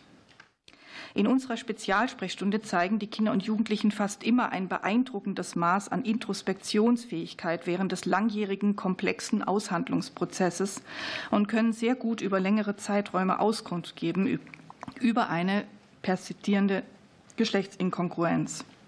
Aufgrund dieser sehr intensiven Auseinandersetzung können Sie meist sehr gut differenzieren zwischen Geschlechtsidentität, Geschlechtsausdruck, biologischem Geschlecht und sexueller Orientierung. Ich erlebe sie insofern überwiegend nicht als suggestible und in der psychischen Entwicklung gefahrvoll unfertige Kinder und Jugendliche, deren geschlechtliche Identität noch fluide ist, die auf eine Mode aufspringen oder deren Geschlechtsinkongruenz als Teil einer, als Teil einer sich entwickelnden psychischen Störung zu verstehen ist. Falls sich jedoch Unsicherheiten zeigen, ist es unsere Aufgabe, tiefergehende Reflexionsoptionen anzubieten. Nun zu den äh, genauen Ausführungen hinsichtlich der Altersstufen. In der Altersstufe der über 14-Jährigen ist vorgesehen, dass die Erklärung ähm, zur Änderung des Vornamens und des Geschlechts durch die Jugendlichen selbst mit Zustimmung der Sorgeberechtigten erfolgen kann. In diesem Zusammenhang halte ich ähm, zur Abgabe der Erklärung ein persönliches Erscheinen der Jugendlichen und bestenfalls auch der Sorgeberechtigten für zielführend, insbesondere wenn diese nicht zustimmen. Und zudem, also zudem, dass äh, das Familiengericht dann angerufen werden kann bei Nichtzustimmung der Sorgeberechtigten wäre mindestens ebenso wichtig ein durch das Familiengericht angeregter fachlich kompetenter Beratungsprozess mit dem Ziel, die unterschiedlichen Perspektiven aufzuzeigen, gegenseitiges Verständnis zu schaffen und den Weg zu ebnen, den weiteren Weg gemeinsam als Familie zu gehen und das Kindeswohl nicht zu gefährden. In der Regel besteht die Situation, dass die Jugendlichen sich meist im Gegensatz zu den Eltern mit dieser Thematik schon deutlich länger auseinandergesetzt haben. Kommen Sie zum Schluss, bitte. Ja, dies macht verständlich, ähm, dass die Eltern Zeit brauchen. Und deshalb ist aus meiner Sicht ein solcher Beratungsprozess sehr, sehr wichtig. Ein Punkt wollte ich noch erwähnen. Bei den Kindern unter 14 Jahren fände ich es wichtig, dass auch das Kind persönlich beim Standesamt anwesend ist im Rahmen der Partizipation der Kinder. Kommen Sie zum Schluss, bitte. Und ähm, dass eventuell nur die Änderung des Vornamens möglich sein könnte für diese unter 14-Jährige. Ja. So, danke sehr. Gut. Jetzt kommen wir zur Frage- und Antwortrunde von 70 Minuten. Ich bitte Sie wirklich, die Zeit einzuhalten. Ich behalte mir vor, dann auch einfach Stopp zu machen.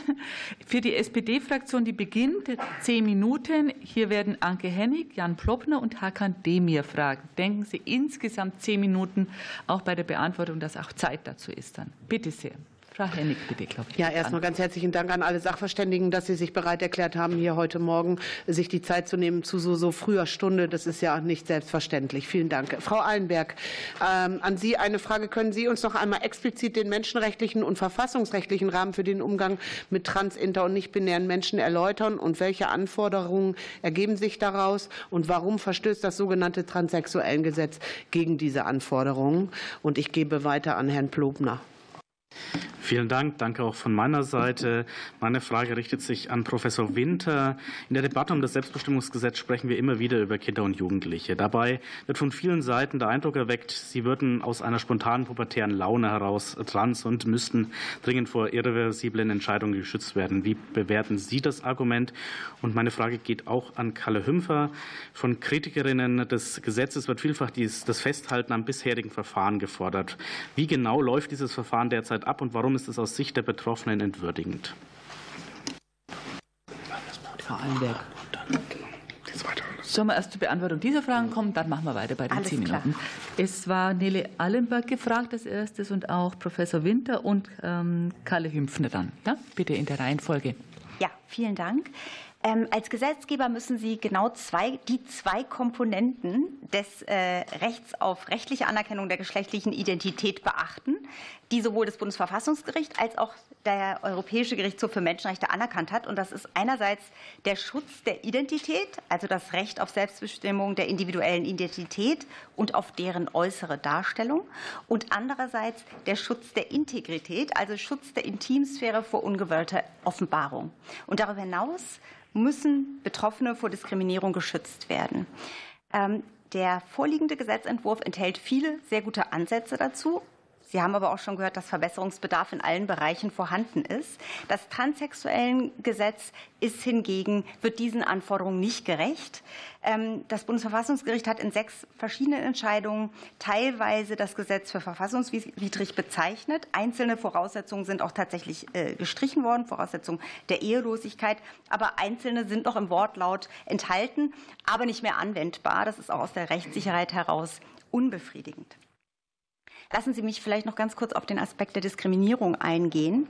Ähm, Im vorliegenden Gesetzesentwurf gibt es in Paragraph 1 Absatz 3 Ausschlüsse für Migrantinnen ohne Aufenthaltstitel. Wir haben eben schon bei Professor Mangold gehört, dass sich das allgemeine Persönlichkeitsrecht, aus dem das hier zugrunde liegende Recht abgeleitet wird, ähm, auf alle im Bundesgebiet aufhältigen Personen erstreckt, also ein Jedermannrecht ist. Das heißt, solche Ausschlüsse sind zu problematisieren. Und gerade für Schutzsuchende im Asylverfahren ähm, kann es sehr wichtig sein, die Regelungen des Selbstbestimmungsgesetzes zu nutzen, weil sie die erlebte Verfolgung dem Bundesamt dann unter Umständen besser nachvollziehbar machen können und Zugang zu Unterstützung erhalten. Ähm, außerdem enthält der Gesetzentwurf eine Reihe von Regelungen, die dem Missbrauch des Selbstbestimmungsgesetzes begegnen sollen. In Paragraph 2 Absatz 4 gibt es eine weitere Sonderregelung für Migrantinnen. In Paragraph 6 und 9 und in gewisser Weise auch über die Anmelde- und Sperrfrist in 4 und 5. Und dabei wäre es uns wichtig zu betonen, dass Regelungen für die Prävention von Missbrauch nicht die Inanspruchnahme des Rechts selbst einschränken dürfen. Das hat der unabhängige Experte der UN zum Schutz vor Diskriminierung und Gewalt aufgrund der sexuellen Orientierung und Geschlechtsidentität immer wieder ähm, betont äh, und sich und darauf hingewiesen, dass Staaten verpflichtet sind, wirksame Schutzmaßnahmen gegen Missbrauch zu ergreifen, die einen evidenzbasierten Ansatz wählen, die frei von Vorurteilen und Stigmatisierung sind, ähm, denn sonst verstärkt der Staat die Spiralen von Diskriminierung und Gewalt. Ähm, okay. Dazu, ja, danke. Dann sind noch zwei weitere Personen gefragt. Professor Winter und Kalle Hümpfner waren noch gefragt. Ihr Mikro, bitte.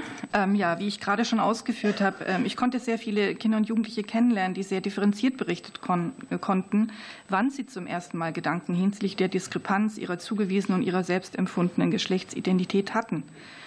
Ein Teil von ihnen hat das schon in der Kindheit bemerkt, dass irgendetwas nicht stimmt, ähm, jedoch konnten sie das nicht einordnen. Ein anderer Teil war zu Beginn der Pubertät erstmals mit diesem komischen Gefühl in Anführungszeichen konfrontiert.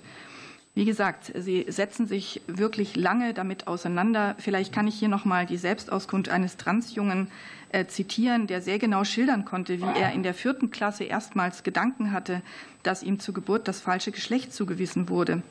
Ähm, wie ein Forscher dokumentierte er in einem Tagebuch, ob er sich täglich eher als Mädchen oder als Junge fühlte. Und erst als er über einen Zeitraum von zwei Jahren jeden Tag zu dem Ergebnis kam, dass er sich als Junge identifizierte, fühlt er sich sicher genug, sich seinen Eltern anzuvertrauen. Vielleicht gibt es Kinder und Jugendliche, die sich aus einer Laune heraus kurzfristig als trans definieren.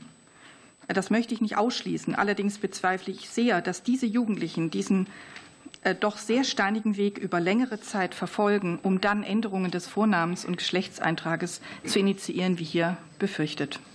Danke sehr. Kalle Hümpfner, das ist noch Ihre Zeit. Ja, also wir haben heute schon mehrfach gehört, dass das äh, TSG mehrfach als verfassungswidrig eingestuft wurde. Aber bis heute ist eben die Pflicht äh, bestehen geblieben, zwei Gutachten vorzulegen und ein Gerichtsverfahren zu durchlaufen bei der Änderung des Geschlechtseintrags über das Personenstandsgesetz, äh, über den Paragraphen 45b, ist es weiterhin notwendig, eine ärztliche Bescheinigung vorzulegen oder alternativ eine eidesstattliche Versicherung. Und damit wird in beiden Verfahren immer wieder unterstellt, dass die betroffene Person selbst nur unzureichend entscheidungsfähig ist und dass es immer eine Expertin aus dem medizinischen oder psychologischen Bereich braucht, die eine Art äh, Prüffunktion einnehmen. Und das steht eben im Widerspruch zu wissenschaftlichen Erhebungen, in denen auch deutlich wird, dass der Erkenntnisgewinn durch die Begutachtung außerordentlich gering ist. Also wir haben mittlerweile die Auswertung von mehreren hundert Gutachten und da wird eben auch deutlich, in 99 Prozent der Fälle steht in den Gutachten genau das, was die Person auch über sich selbst gesagt hätte. Wir kennen auch die Berichte, dass die Begutachtung stigmatisierend wirkt.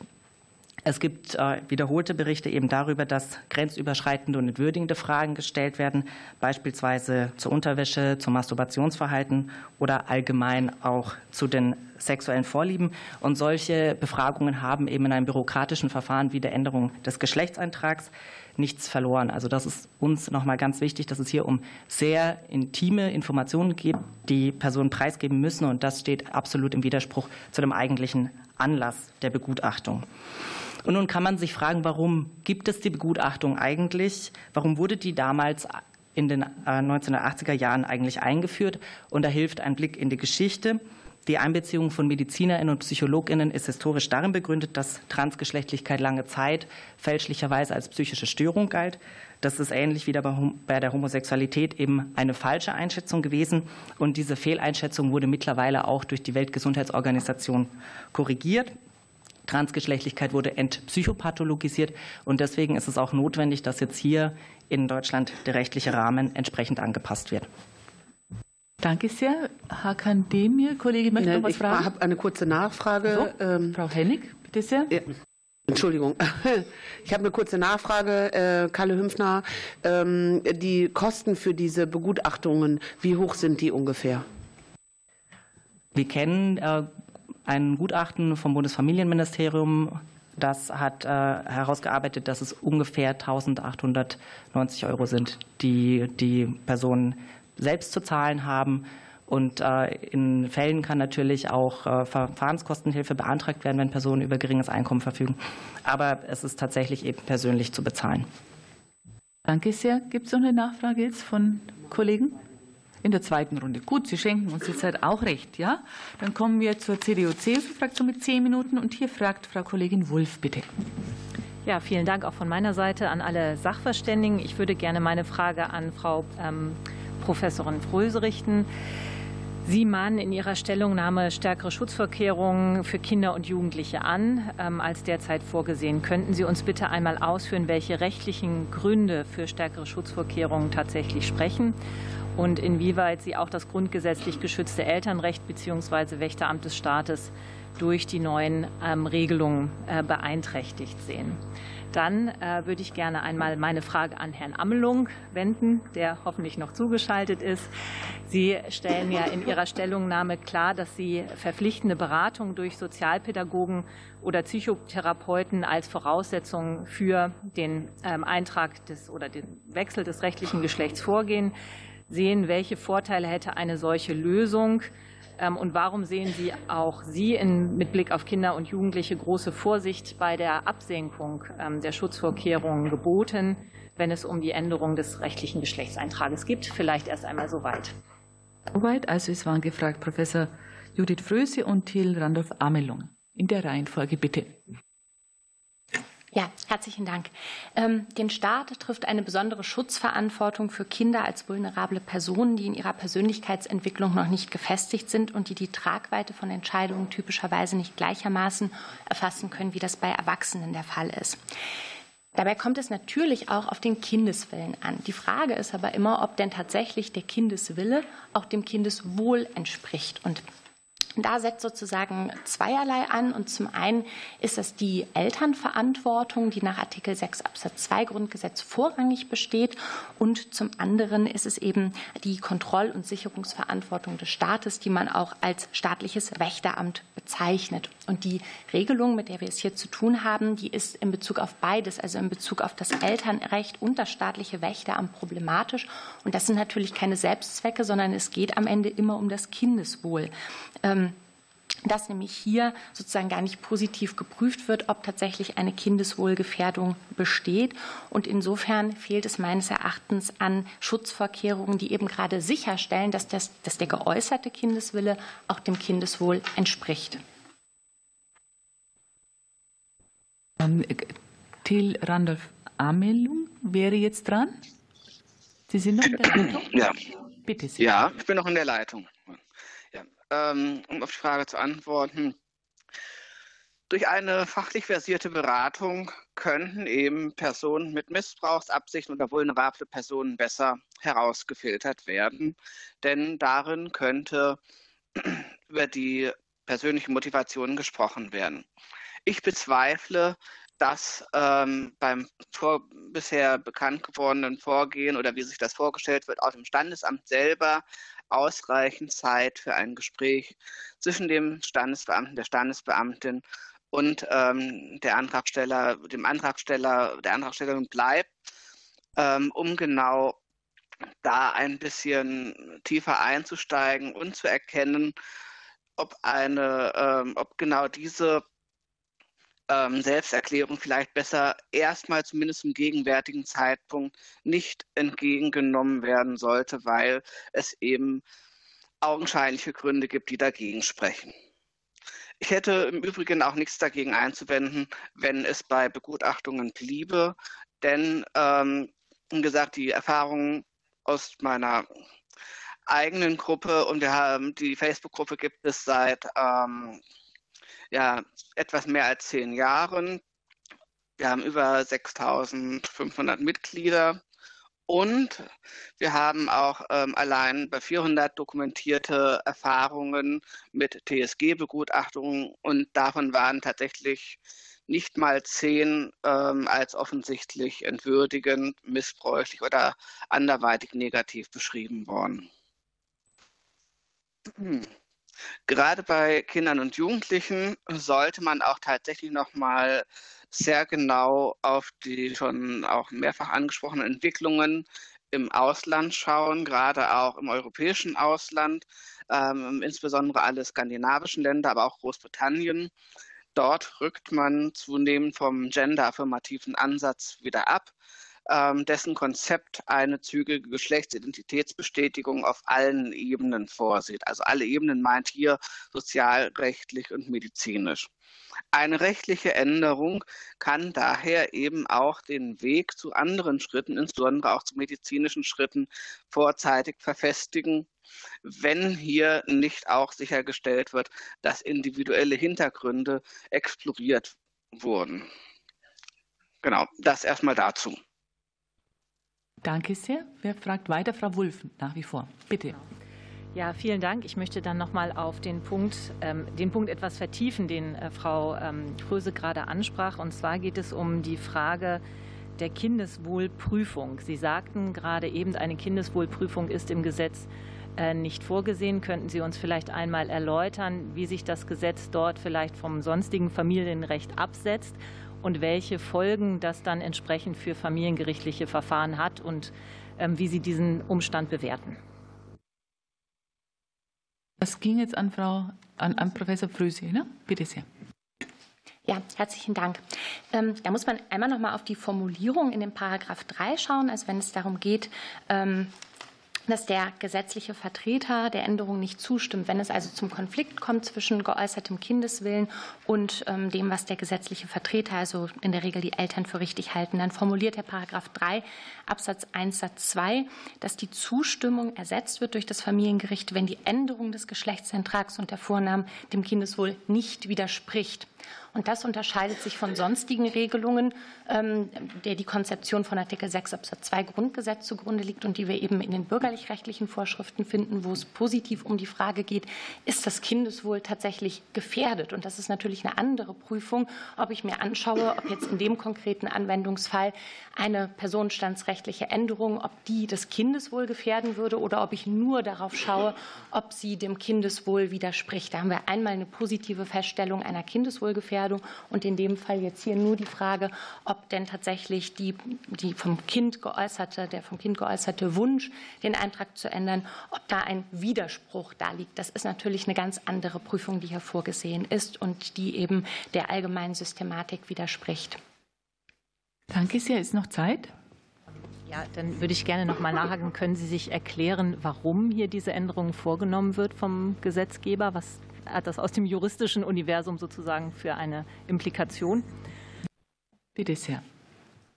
Ähm, hier bedient man sich ja letztlich als Vorbild der Regelung, die es im Moment in äh, Paragraph 45b, also in Bezug auf ähm, Kinder mit Varianten der Geschlechtsentwicklung gibt. Das ist ähm, hier das, das Vorbild und das wird man hier übernommen haben. Dabei verkennt man aber meines Erachtens, dass es einen Unterschied gibt zwischen den Personengruppen derjenigen, die transgeschlechtlich sind, und das gilt eben auch für Kinder, und derjenigen, die sogenannte Varianten der Geschlechtsentwicklung aufweisen Da geht es jetzt gar nicht um irgendeine Form der, der Pathologisierung, sondern darum, dass ja bislang in den Fällen der Varianten der Geschlechtsentwicklung grundsätzlich ein ärztliches Attest vorzuweisen ist. Das heißt, da haben wir einen objektivierten Bezugspunkt und dementsprechend eine andere Grundlage, als das jetzt in diesem vereinheitlichten Verfahren ist, wo es ja eben gerade auch um transgeschlechtliche Personen und hier konkret Kinder geht. Es also nur um das subjektive Zugehörigkeitsempfinden ähm, letztlich geht oder das hier ganz zentral eine Rolle spielt und diese, dieser objektivierte Aspekt, den wir bei 45b aktuell haben, der fehlt dann hier in der Prüfung. Und das macht meines Erachtens dann auch den Unterschied aus, dass hier eben die bestehenden Unterschiede zwischen den einzelnen Personengruppen letztlich nivelliert werden. Danke sehr. Und noch ein bisschen Zeit. Ja, dann ähm, würde ich mich tatsächlich noch mal an Herrn Amelung ähm, bitte wenden. Der, ähm, Sie haben in Ihrer Stellungnahme sehr eindrucksvoll ja auch einzelne Beispiele, auch Ihre persönliche Geschichte einmal formuliert. Sie sagen, einer Ihrer Einwände ist, dass die, ähm, die gesellschaftliche Akzeptanz von Transidentität leiden könnte. Mhm. Könnten Sie uns bitte einfach mal aus Ihrer Perspektive kurz noch ausführen, warum Sie zu diesem Schluss kommen? Sie sind gefragt per Video, bitte sehr. Ähm, wenn es keinen Schutz vor Missbrauch oder für vulnerablen Personen gibt, sinkt das Vertrauen in über so ein Gesetz vorgenommene Änderung. Das wiederum ähm, hat dann eben negative Auswirkungen auf das Ansehen und die Akzeptanz von Transpersonen. Außerdem möchte ich noch mal betonen, dass ähm, Selbstbestimmung nicht nur als einseitig gewährtes Prinzip in einer Gesellschaft funktionieren kann und erst recht nicht, wenn Begriffsverständnisse immer unbestimmbarer werden und sich objektivierbaren Kriterien entziehen sollen. So sind natürlich Konflikte mit vielen anderen Menschen in dieser Gesellschaft unausweichlich und davon äh, befürchte ich tatsächlich negative Konsequenzen auf lange Sicht. Danke sehr, Punkt genau. Und dann gehen wir weiter zur Fraktion Bündnis 90 Die Grüne mit elf Minuten. Und hier fragt Nike Slavik und Tessa Ganserer. Wer beginnt? Ja, ja, bitte Sie. Guten Morgen. Ich habe mehrere Fragen an Frau Ostwald vom Deutschen Frauenrat.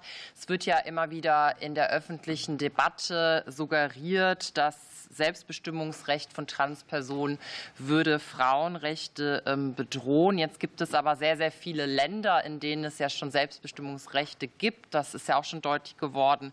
Unter anderem Chile, Malta, Dänemark, Luxemburg und viele weitere Länder. Und der Deutsche Frauenrat, ähm, Sie hatten ja auch ausgeführt, ähm, dass Sie keine Bedrohung von äh, Frauenrechten sehen. Vielleicht könnten Sie das noch mal weiter ausführen und auch den den Punkt ähm, Gewaltschutzverbände. Also wie würden Sie eigentlich Gewaltschutz ähm, ja, verbessern? Äh, wollen und warum sehen Sie eben im Selbstbestimmungsgesetz keine ähm, Bedrohung? Zunächst bis hierher, ja? Okay. Frau Ostwald. Ja, vielen Dank für die Frage. Ähm, ich möchte noch mal einmal kurz darauf eingehen, ähm, dass es aus unserer Sicht tatsächlich bedauerlich ist, dass diese Debatte rund um Fraueninteressen ähm, in Teilen so verzerrt dargestellt wird und immer wieder suggeriert wird, als seien Feministinnen gegen dieses Gesetz. Ich möchte noch mal einmal betonen, dass das Gegenteil der Fall ist. Die Unterstützung für ein diskriminierungsfreies Selbstbestimmungsgesetz aus der feministischen Zivilgesellschaft und auch aus dem feministischen Aktivismus ist tatsächlich überwältigend. Alleine wenn Sie sich ansehen, wie viele Mitgliedsorganisationen der Deutsche Frauenrat hat, das sind rund 60, die kommen aus den unterschiedlichsten Bereichen und decken wirklich eine sehr große gesellschaftliche Breite ab. Ähm, hinzu kommen die von mir eben schon genannten großen Gewaltschutzverbände, der Deutsche Juristinnenbund, der Bundesverband der Migrantinnen, die Bundeskonferenz der Frauen- und Gleichstellungsbeauftragten an Hochschulen und zahlreiche feministische AktivistInnen. Natürlich gibt es auch in der feministischen Zivilgesellschaft kritische Stimmen. Das ist ja auch in einer Demokratie ganz normal. Wir befinden uns da auch in Aushandlungsprozessen. Aber wenn man das nebeneinander legt, ist definitiv die übergroße Mehrzahl der AkteurInnen da für ein Selbstbestimmungsgesetz und eben für ein diskriminierungsfreies Selbstbestimmungsgesetz. Das ist mir an der Stelle auch noch mal wichtig zu betonen.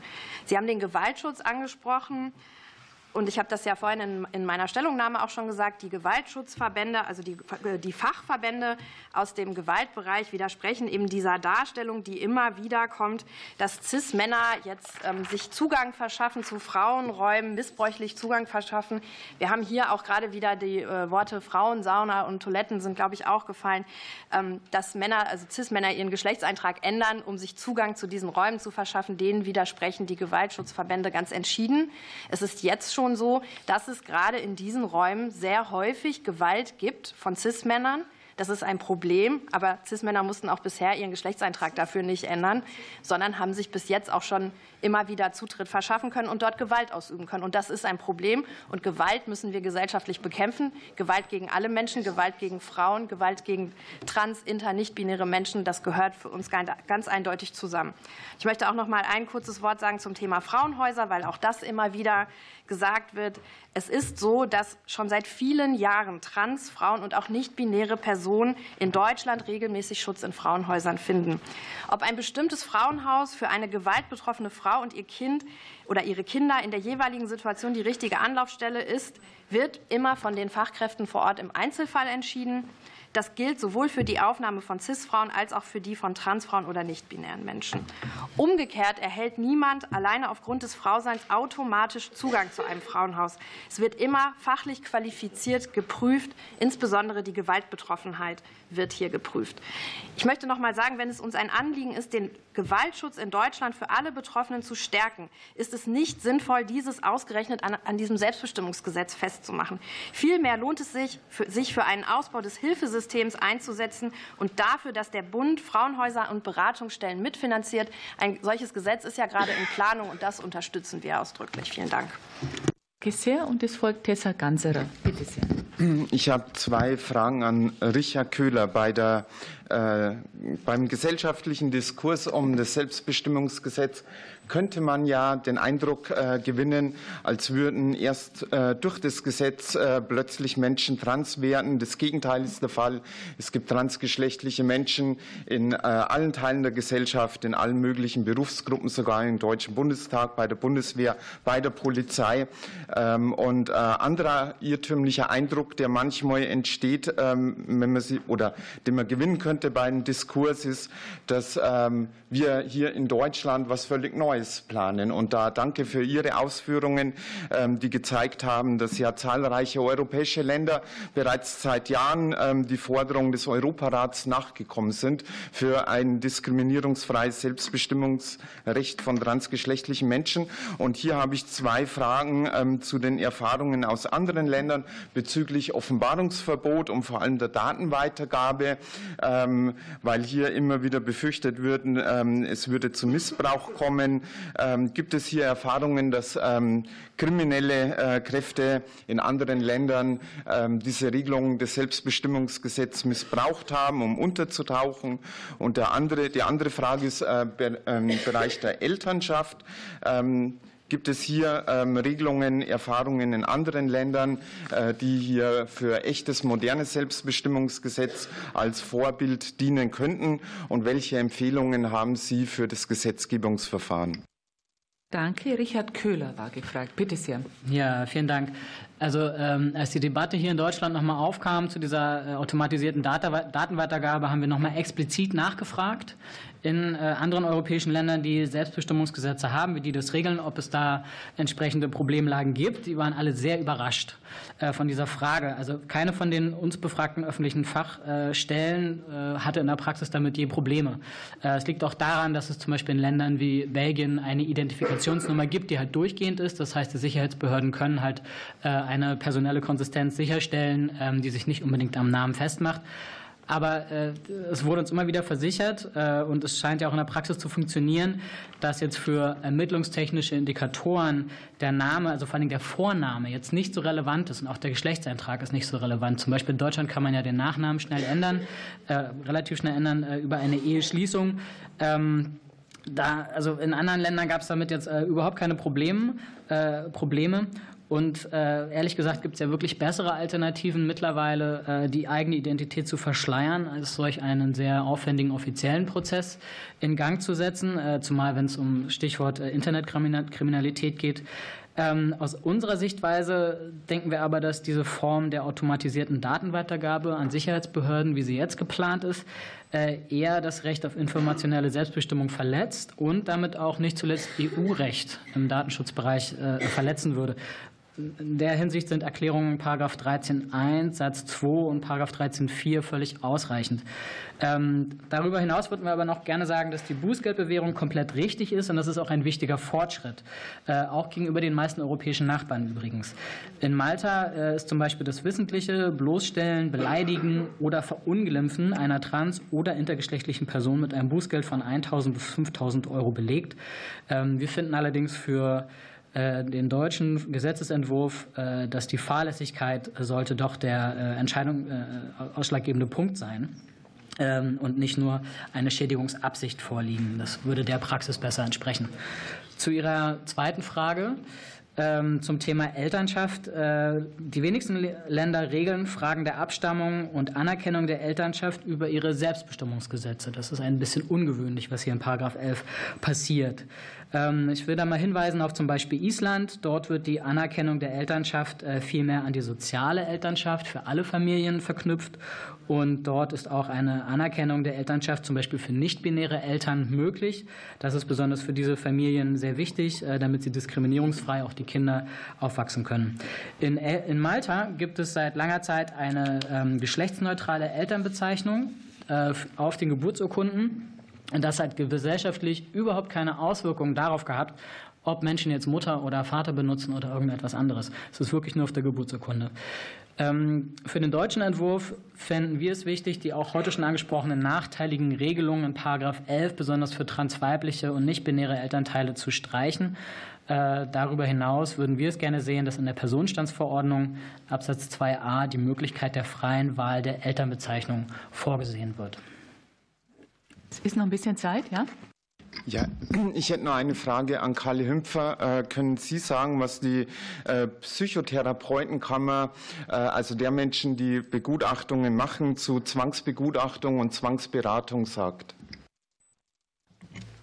Ja, also ich hatte es ja auch in meinem Eingangsstatement erwähnt, dass es eine sehr große und breite Unterstützung gibt für ein Selbstbestimmungsgesetz aus sehr vielen gesellschaftlichen Bereichen. Und auch die Bundespsychotherapeutenkammer unterstützt ein Selbstbestimmungsgesetz. Und ich würde gerne an der Stelle eine kleine Anekdote aus meinem eigenen TSG-Verfahren erzählen. Da hatte ich nämlich mit der Amtsrichterin in Schöneberg gesprochen und die Person meinte dann auch so, wann wird denn eigentlich jetzt ein Selbstbestimmungsgesetz eingeführt? Also die Person konnte eben dem Gutachten entnehmen, dass ich beim Bundesverband Trans arbeite und deswegen sehr viel mit dem Thema zu tun habe. Und sie meinte auch einfach nur zu mir, das sind ja hier ganz nette Verfahren, aber so richtig sinnvoll ist es eigentlich nicht, was wir tun. Also einfach noch mal so als ein kleiner Hinweis, viele Personen, die heute in den TSG-Verfahren beteiligt sind, also PsychotherapeutInnen, die beispielsweise Gutachten schreiben oder RichterInnen, die diese Verfahren durchführen, die empfinden das, was sie tun, schon lange nicht mehr als besonders sinnvoll. Und das sollte man doch deutlich mal in dieser Debatte hören. Danke sehr.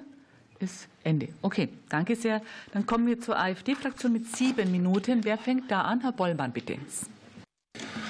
Vielen Dank, Frau Vorsitzende. Äh, wenn wir die öffentliche Debatte seit längerem verfolgen, also auch in der nicht äh, fachlichen Publikation, scheint es ja so zu sein, dass die äh, Probleme insbesondere bei jungen Mädchen zunehmen. Also äh, wir haben vorhin gehört äh, von dem Gutachten Höpfner, der da in Abrede genommen hat, dass es gewisse Trends gibt. Aber mir scheint es so zu sein, dass insbesondere in den letzten sagen wir mal, fünf bis acht Jahren die Problematik der Mädchen zunimmt. Man spricht da von 85 Prozent, wobei diese Zahl eben halt auch nur äh, genannt wird. Ich weiß nicht, wie weit die belastbar ist. Ich möchte mal Frau äh, Professor Stern in diese Richtung fragen. Äh, es scheint ja mm, ganz viele Jugendliche zu geben, vor allen Dingen äh, junge Mädchen, die ihr Glück in einem äh, neuen Körper finden wollen. Viele bereuen das später, dann ist es zu spät, das wissen wir. Jetzt die Frage an Sie, haben Sie auch Mädchen behandelt, die nicht aufgrund des persönlichen Leidensdrucks, also sich im falschen Körper wiederzufinden, an Sie gewandt haben, sondern auch deshalb, weil Sie meinen, in Ihrer Peer Group heutzutage nicht mehr dazu zu gehören, wenn Sie sie nicht trans sind und auch äh, diese Gruppenzugehörigkeit nicht äh, gefährden wollen. Sie haben selbst in Ihrer Stellungnahme darauf abgewiesen, dass da also zum Teil auch Scham und also Gruppendruck eine erhebliche Bedeutung haben. Können Sie das vielleicht aus Ihrer Erfahrung mal beantworten? Vielen Dank. Frage an Professor Dr. Stirn, bitte sehr. Ja, also grundsätzlich kann ich sagen, ähm, dass Gefühle, und darum geht es ja auch, und Identität sind etwas, was auch kulturell und gesellschaftlich immer beeinflusst sind.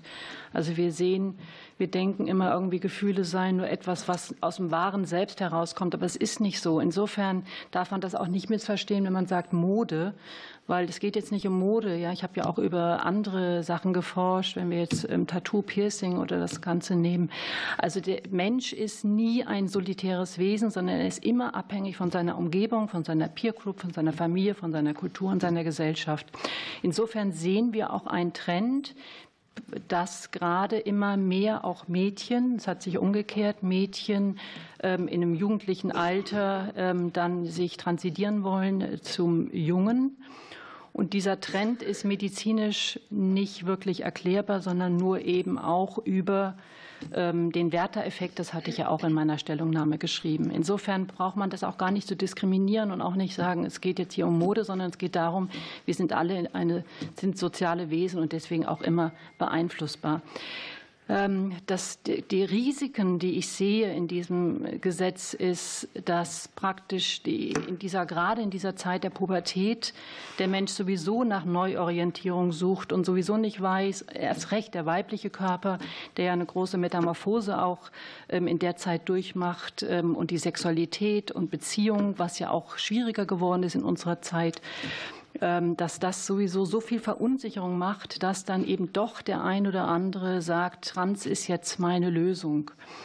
Und ähm, was ja auch verständlich ist, weil wir suchen in dieser Zeit sowieso immer nach Lösungen und springen dann auf etwas auf, was dann vielleicht auch durch eine bestimmte Gruppe nochmal dann gefördert wird oder zumindest wird man in eine bestimmte Gruppe aufgenommen.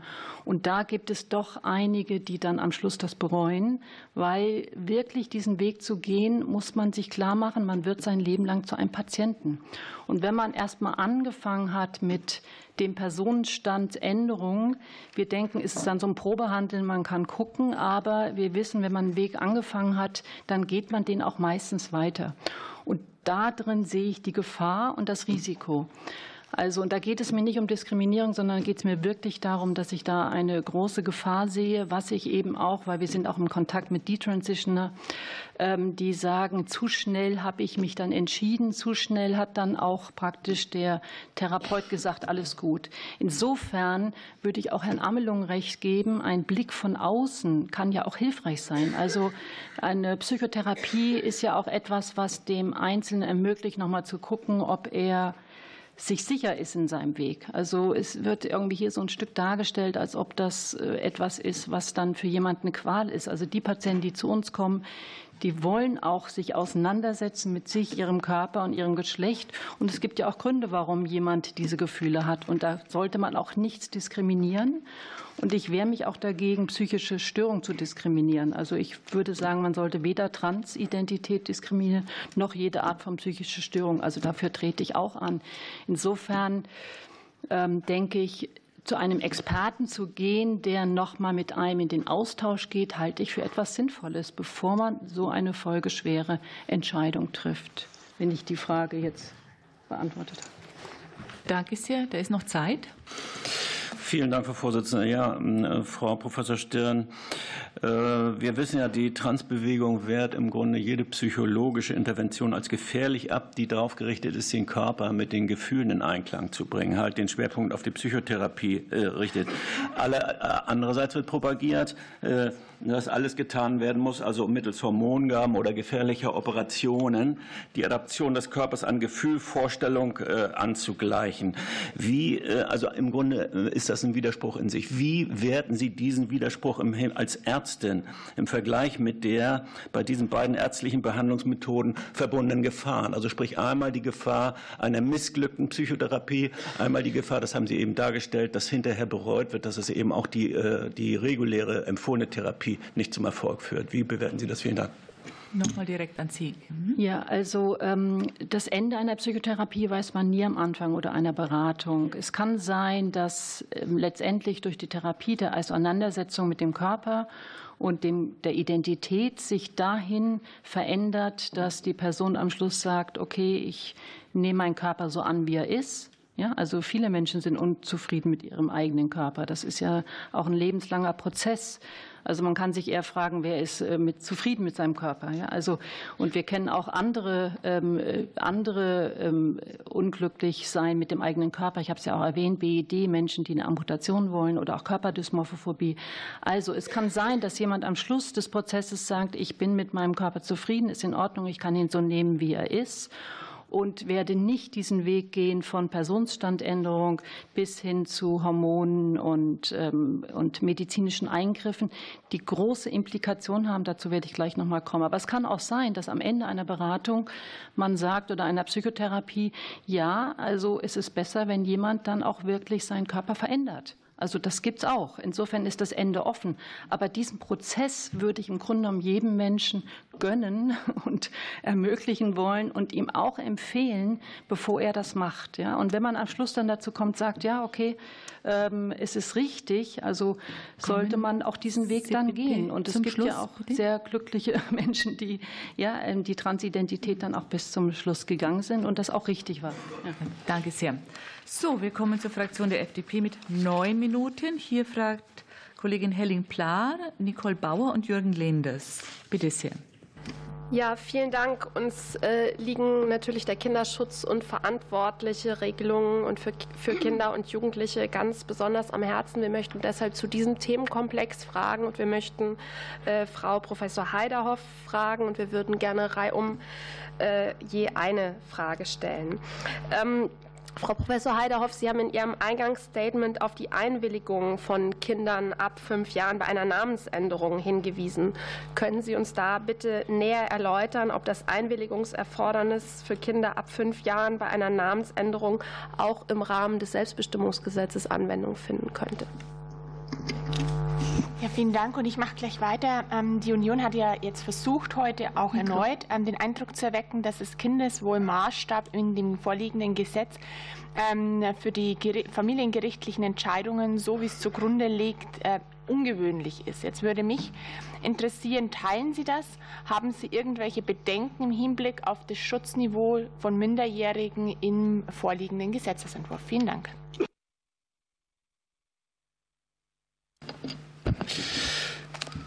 Frau Vorsitzende, äh, meine Damen und Herren, erstmal auch von meiner Seite vielen Dank an alle Anzuhörenden, äh, dass Sie sich heute die Zeit nehmen. Aber meine Frage an Frau Professor Hadorf, äh, das kam eben hier in den Beiträgen auch schon mal an, der Gedanke der Beratungspflicht. Ähm, würden Sie sagen, dass man solch eine, so eine Beratungspflicht ähm, dass man die aufgreifen sollte?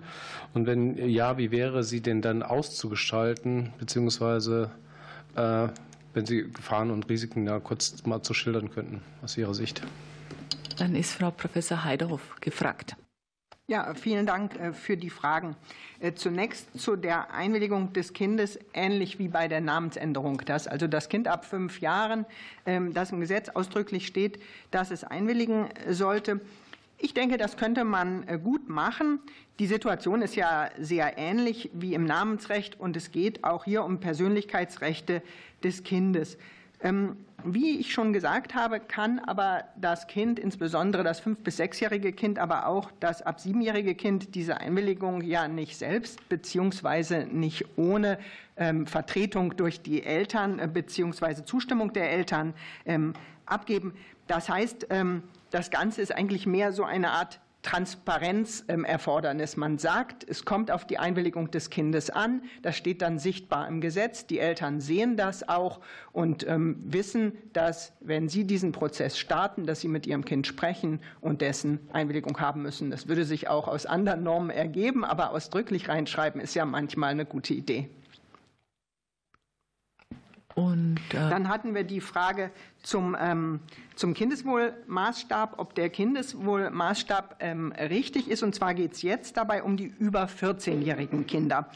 Und ähm, da finde ich, dass der Maßstab nicht ähm, ungewöhnlich ist, und zwar überhaupt nicht, sondern der ist ganz treffend. Denn bei den über 14-jährigen Kindern geht es ja jetzt nicht um die Überprüfung eines kindeswohlwidrigen Handelns der Eltern. Sondern die Zuständigkeit für die Entscheidung über das Geschlecht liegt jetzt ja beim Kind selbst. Sobald es die entsprechende Reife hat, liegt diese Entscheidung beim Kind selbst. Und es geht in dieser Regelung für die über 14-jährigen Kinder nun darum, sicherzustellen, dass das Kind, und das steht drin, sich nicht mit seiner eigenen Erklärung schadet. Und das sicherzustellen, das sollen in erster Linie die Eltern tun. Das entspricht auch Artikel 6 Absatz 2 Grundgesetz. Die sind zuständig. Die Eltern sollen überprüfen, ob das Kind eine ihm nicht schadende und auch äh, Entscheidung trifft und auch reif genug ist. Und wenn das Kind zum Beispiel noch nicht reif genug ist oder wenn der Wechsel des Geschlechtseintrags aus Sicht der Eltern nachteilig für es wäre, dann sollen und können die Eltern ihr Kind stoppen. Und in so einem Fall wird dann eben auch das äh, Familiengericht die Entscheidung der Eltern nicht kippen, weil es ebenso wie die Eltern feststellen wird, dieses Kind ist noch nicht reif oder es ist dabei, eine Entscheidung zu treffen, die gegen sein eigenes Wohl verstößt. Und deswegen ist der Maßstab genau richtig. Und dann hatten wir die Beratungspflicht. Also, da ähm, etwas mehr dazu. Ähm, wir sollten zunächst jetzt hier noch mal daran denken, dass es ja nur um den Geschlechtseintrag geht. Das ist nichts wirklich Gefährliches, nichts, was man nicht auch wieder umkehren könnte. Und jetzt sollte man noch daran denken, dass das Selbstbestimmungsgesetz ja gerade von der staatlichen Bevormundung weg zur Privatautonomie hinführen soll. Mit der Beratung riskiert man, dass man zurück in die alte ähm, Systematik fällt. Außerdem jetzt noch mal was zu den Rechten der Eltern. Nach dem Grundgesetz haben wir schon viel gehört, ist ja die elterliche Sorge ein Recht der Eltern und das heißt, dass der Staat im Normalfall gar nicht eingreifen darf. Beratungspflichten für Eltern sind aber ein staatlicher Eingriff. Das halte ich schon deshalb für problematisch. Und jetzt noch inhaltlich. Das Bundesverfassungsgericht sagt immer so eine schöne Wendung. Das sagt immer, dass die Eltern diejenigen Menschen sind, denen das Wohl ihrer Kinder am meisten am Herzen liegt. Und man sollte den Eltern daher ruhig vertrauen, dass sie, wenn ihr Kind transident ist, den notwendigen, Maß, den notwendigen Rat im richtigen Maß einholen werden, auch ohne eine Verpflichtung. Ja, also ich würde davor eher zurückschrecken. Danke sehr. Ist noch Zeit für die FDP-Fraktion?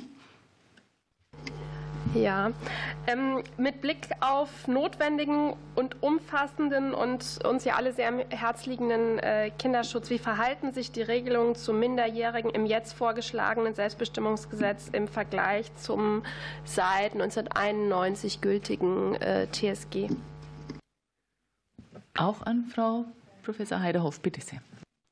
Ähm, also das TSG hat ja gar keine richtigen Regelungen. Das hatte früher mal eine Altersgrenze von 25, die dann schon vor langer Zeit gekippt wurde. Und deswegen gibt es für die Beratung oder für den, äh, für ähm, den Wechsel des, des, Namens, des Geschlechtseintrags und die Behandlung von minderjährigen transgeschlechtlichen Menschen darin keine vernünftigen Regelungen. Ähm, es war immer klar, dass das auch für Minderjährige gelten sollte, aber im Grunde genommen gab es Rechtsunsicherheit und es fehlte ein adäquates Schutzsystem. Und insofern können wir uns gegenüber dem transsexuellen Gesetz im Moment nur verbessern. Ähm, ich will aber auch sagen, dass wir uns wirklich stark verbessern. Ich hatte das ja schon gesagt, wir haben jetzt eben auch eine wohl ausgewogene Regel gegenüber vorher ähm, keinen geschriebenen Regeln. Danke. Wollen Sie noch mal? Frau Bauer? Ähm, ja, mich würde noch mal insgesamt zusammenfassend interessieren, ähm, müssen wir uns angesichts des vorliegenden Gesetzes zum Selbstbestimmungsgesetz ähm, Sorgen machen um unsere Kinder in unserem Land, weil das ja ganz oft von verschiedensten Seiten auf perfideste Weise suggeriert wird. Das wäre noch mal ähm, eine Frage meinerseits. Dankeschön. Bitte sehr. Also ich meine, nein, da braucht man sich im, bei diesem Gesetz keine Sorgen zu machen, sondern im Gegenteil. Das Gesetz schützt die Eltern sehr gut und auf alle Fälle äh, die, schützt die Kinder. Das Gesetz schützt die Kinder sehr gut und ähm, aus alle, auf alle Fälle besser als zuvor. Ähm, ich habe das mit den Eltern gerade gesagt. Ähm, das ist mir aber wichtig. Es schützt die Kinder ohne die Elternrechte zu vernachlässigen, dass man das auch mit sieht. Und ähm, wir können uns sicher sein, dass bei der Entscheidung darüber, ob der Geschlechtseintrag für ein Kind geändert wird, das Kindeswohl immer ganz im Mittelpunkt steht. Danke sehr. Ähm, Ende oder 21 Sekunden? Lohnt nicht. Danke sehr. Okay, gut, dann gehen wir weiter. Wir fahren fort zur Fraktion Die Linke mit vier Minuten. Frau Vogler wird hier fragen. Bitte sehr. Äh, vielen Dank, Frau Vorsitzende. Meine Fragen richten sich an Professorin äh, Mangold. Und ähm, zum, zum Ersten ist ja manchmal ganz interessant, wir haben wahnsinnig viele unverlangte Stellungnahmen bekommen, aber interessant finde ich vor allem die von zwei Bundesbeauftragten, nämlich der Bundesbeau äh, unabhängigen Bundesbeauftragten für Antidiskriminierung und dem Bundesbeauftragten für Datenschutz und Informationssicherheit, die beide sagen, der, äh, dass die Regelung des Paragraph 13, was die ähm, Weitergabe an Sicherheitsbehörden ähm, angeht, äh, nicht sinnvoll ist. Würden Sie die vielleicht noch mal verfassungsrechtlich einordnen? Und dann, ähm, wenn da noch Zeit ist, vielleicht auch noch mal sagen, wie Sie die Ausgestaltung des Offenbarungsverbots bewerten. Schützt die wirklich ähm, Transmenschen vor äh, unfairen Angriffen? Professorin Mangold war gefragt per Video. Sie sind ja noch da. Ja. Ja, vielen Dank. Vielen Bitte Dank sehr. für die äh, Fragen. Ähm, die äh, Anzahl der unverlangt eingesandten Stellungnahmen ist in der Tat beträchtlich. Und in vielen wird auf gerade den 13.5, 13 Absatz 5 hingewiesen, in dem die Übergabe, Informationsweitergabe über die erfolgte Geschlechtsänderung äh, im Personenstandsregister ähm, an zehn Sicherheitsbehörden weitergeleitet wird von Leuten, die überhaupt nichts mit Sicherheitsfragen zu tun haben, mit den Sicherheitsbehörden nichts zu tun haben, und zwar automatisiert. Das ist äh, wirklich äh, grotesk, weil es hier um ein höchst intime und persönlichkeitsbezogenes Datum geht. Und schon, wenn man Erstsemester Grundrechte unterrichtet, wird man sie aufklären über die Entscheidung des Bundesverfassungsgerichts von 1983 zum Volkszählungsurteil. Und mit diesem Erstsemester Semesterwissen lässt sich eigentlich bereits beantworten, dass diese Datenweitergabe nicht veranlasst ist, nicht grundrechtlich gerechtfertigt werden kann, weil es eine anlasslose Weitergabe ist. Das europäische Recht in der Datenschutzgrundverordnung folgt genau den gleichen Prinzipien. Das ist auch schon ausgeführt worden. Und äh, das ist also, es kann wirklich nicht äh, verfassungsrechtlich gerechtfertigt werden. Zu der Frage des Offenbarungsverbots, da habe ich ähm, in der Stellungnahme ausführlich ausführlicher dargelegt, dass der Staat selbst die Situation überhaupt erzeugt, dass, auf, dass offenbart werden kann, dass es zu einer Änderung des Geschlechtseintrages kam. Deswegen ist der Staat aus Ingerenz, aus vorherigem eigenen Verhalten in der Pflicht, die Betroffenen besonders zu schützen. Das tut er hier nicht, weil nämlich so verbreitete Praktiken wie Deadnaming und Misgendering, wie wir sie auch in der ersten Lesung äh, wahrnehmen mussten, leider, dass nicht einmal diese eigentlich erfasst wären weil es um eine Schädigungsabsicht geht, also eine Vermögensschädigung wahrscheinlich äh, unterstellt werden muss. Und das ist eben nicht immer gegeben. Es gibt sehr weite Ausnahmen für Angehörige, deren Interesse als überwiegend konzipiert wird. Das ist nicht recht verständlich. Warum sollte nicht das Recht der betroffenen Person hier überwiegen? Und schließlich gibt es weite Ausnahmen vom öffentlichen Interesse. Auch das ist, muss viel, viel enger ausgelegt werden. Und wenn man eben insgesamt diesem staatlichen Schutz Schutzauftrag äh, Genüge tun will, dann muss hier eine Nachbesserung erfolgen beim Offenbarungsverbot. Vielen Dank. Danke sehr. 26 Sekunden. Okay, dann lassen wir die und wir kommen zur zweiten Runde der Fraktion der SPD mit zehn Minuten. Hier beginnt Hakan Demir und Anke Hennig. Bitte sehr. Ja, auch von meiner Seite vielen Dank an die äh, Sachverständigen und ähm, bin auch dankbar, dass äh, einige auch hier nochmal festgestellt haben, dass das Transsexuellengesetz in äh, sechs Fällen als verfassungswidrig betrachtet worden ist in Teilen, äh, so dass wir das, was wir jetzt heute machen und mit der zweiten, dritten Lesung dann auch beenden werden, wichtig ist, um äh, dieses Thema voranzubringen. Ich habe eine Frage an Frau Allenberg. Ähm, Sie hatten auch noch mal ausgeführt, wie viele andere auch. Es geht um den Paragraph 13 Absatz 5 die automatische Übermittlung an Behörden. Und wir hatten auch hier von den Sachverständigen gehört, dass es in anderen Ländern anders funktioniert. Zum einen, weil es eine Identifikationsnummer gibt, die wir in Deutschland so äh, nicht haben. Äh, meine Frage ist, welche Alternativen oder welche anderen Vorschläge sehen Sie da? Danke, Henning, gleich drauf. Gunnar? Genau, Nele Allenberg könnt ihr auch sofort antworten. Bitte sehr.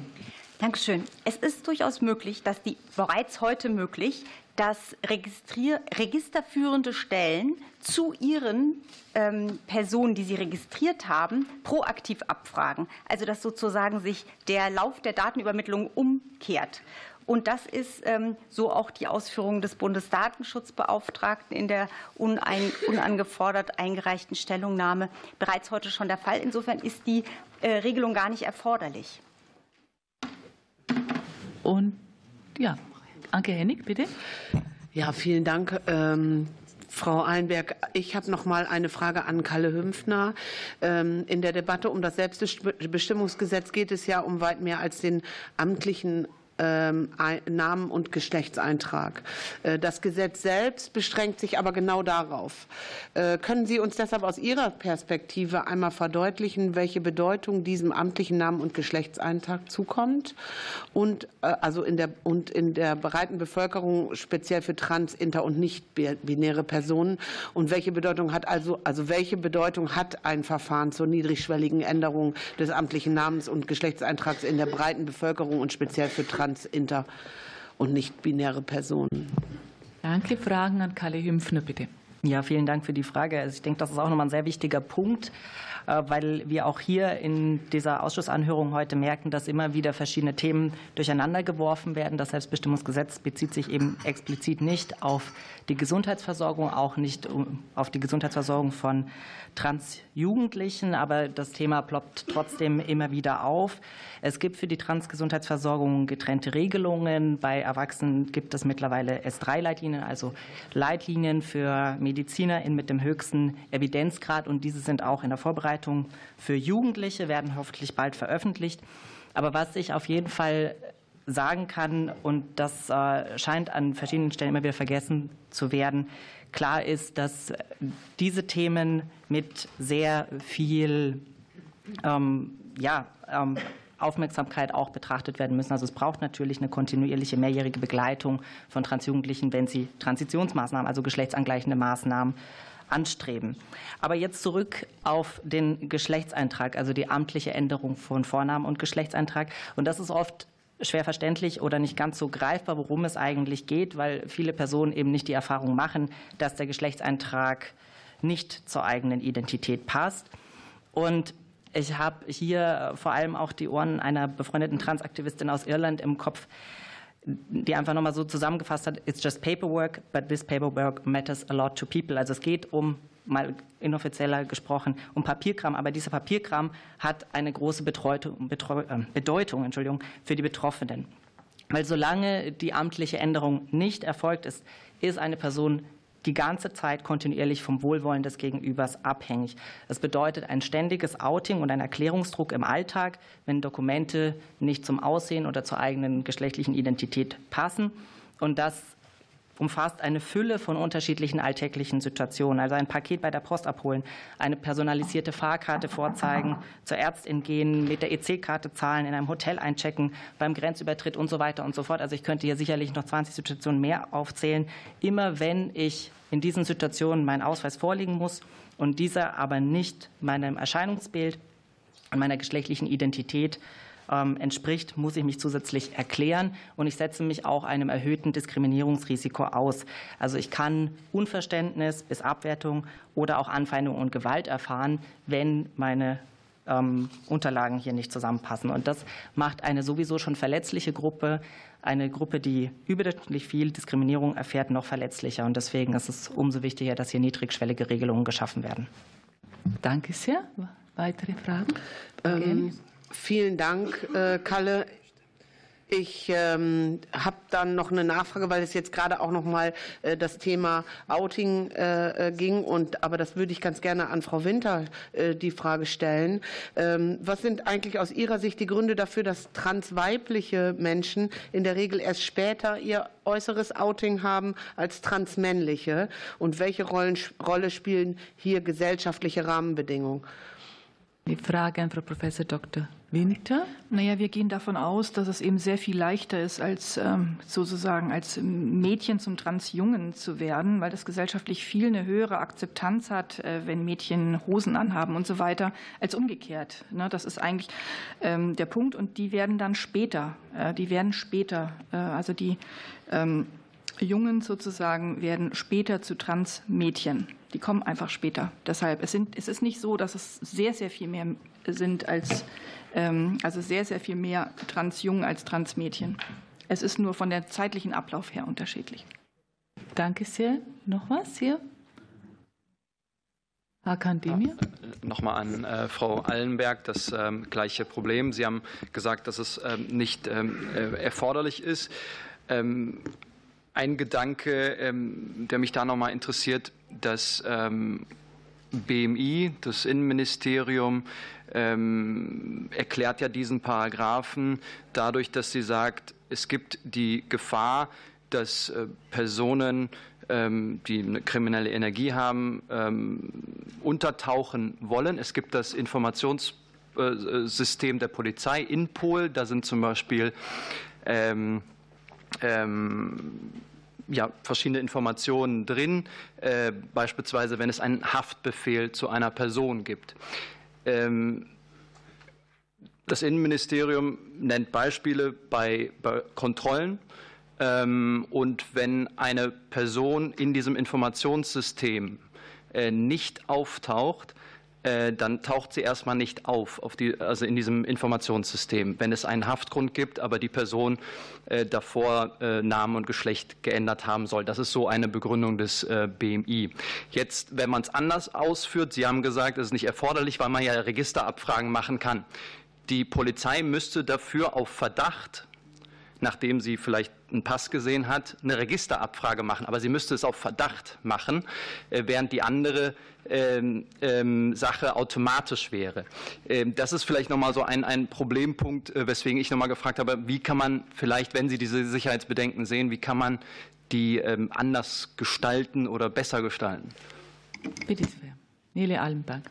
Also ganz grundsätzlich ist wie bei allen diesen Missbrauchs ähm, äh, Präventionsmaßnahmen, die im Gesetz sind, immer finde ich schon noch mal zu fragen, inwiefern ähm, ist es realistisch? Also inwiefern ist es realistisch, um eine Abschiebung zu entgehen, um eine, eine Straftat zu äh, verschleiern, dass man den nicht ganz unaufwendigen Weg geht, äh, das Geschlecht und den Namen zu ändern, mit einer dreimonatigen Anmeldefrist, wie es Gesetz jetzt vorsieht. Das vorausgeschickt, ähm, ist es ja möglich für die Behörden, zugegebenermaßen ins Blaue hinein die Abfrage zu Haftbefehlen an die Meldezentralen zu richten. Hat sich dort etwas geändert? Ähm, also das ist sozusagen nur die Umkehrung und es verhindert, dass die Anzahl der Personen an wie Frau Mangold ausgeführt hat, zehn verschiedene Behörden ähm, proaktiv geschickt werden. Ähm, wir haben, ich habe kurz in der Einlassung auch zu der ähm, Löschungsverpflichtung gesprochen. Diese Löschungsverpflichtung kann man zum Beispiel nur im Einzelfall sehr aufwendig durch Anfrage der Betroffenen selbst überprüfen. Ähm, das ist, das ist etwas, was wirklich Betroffene davon abhält. Und insofern denke ich, ist es wichtig für den Gesetzgeber, da eine Abwägung vollziehen, zu vollziehen. Die Behörde selbst, die den Haftbefehl hat, kann mit einer proaktiven Abfrage in Abständen überprüfen, ob sich in diesem Bezug Name geändert hat. Ich weiß nicht, wie das jetzt heutzutage schon erfolgt in Bezug auf Eheschließung. Das ist ja ohne Wartefrist zum Beispiel möglich und kann jederzeit erfolgen, wenn die Unterlagen vorliegen. Also das wäre zum Beispiel vielleicht ein etwas unaufwendigeres Verfahren, um sich äh, die, äh, den Namen zu verändern. Ähm, das ist für die Behörde, die den Haftbefehl sozusagen vorliegen hat und prüfen muss, möglich. Und das, denke ich, ist dann ein deutlich also weniger eingriffsintensives äh, Verfahren. Danke sehr. Und wir kommen zur CDU-CSU-Fraktion mit neun Minuten. Bitte sehr.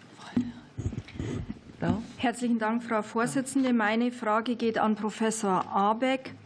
Ähm, wir haben jetzt verschiedentlich gehört, dass nach dem äh, Selbstbestimmungsgesetz im Hinblick auf die Kinder und Jugendlichen es unproblematisch ist, Namen und den Geschlechtseintrag ähm, zu wechseln. Wir können das ja jederzeit umkehren und die Medizin ist nicht das Thema in dem Gesetzentwurf. Jetzt haben Sie in Ihrem Statement kurz anklingen lassen, dass der Wechsel des Geschlechtseintrags bei Kindern und Jugendlichen einen Weg hin zu medizinischen Maßnahmen vorzeichnet. Mich würde interessieren, woran machen Sie das fest und könnten Sie uns das bitte noch mal näher erläutern? Und ist dies problematisch vor allem vor dem Hintergrund, wie gefestigt die äh, Entscheidung der Kinder und Jugendlichen beim Eintrag des Geschlechtswechsels ist? Dankeschön. Danke, Frau Hirl. Und es ist Herr Professor Arbeck gefragt. Haben Sie vielen Dank für die Frage. Eine persönliche Vorbemerkung nochmal. Mein Gutachten ist nicht eingestellt worden, obwohl ich bin sehr spät berufen worden. Es ist nicht eingestellt worden. Ich bitte, das nachzuholen.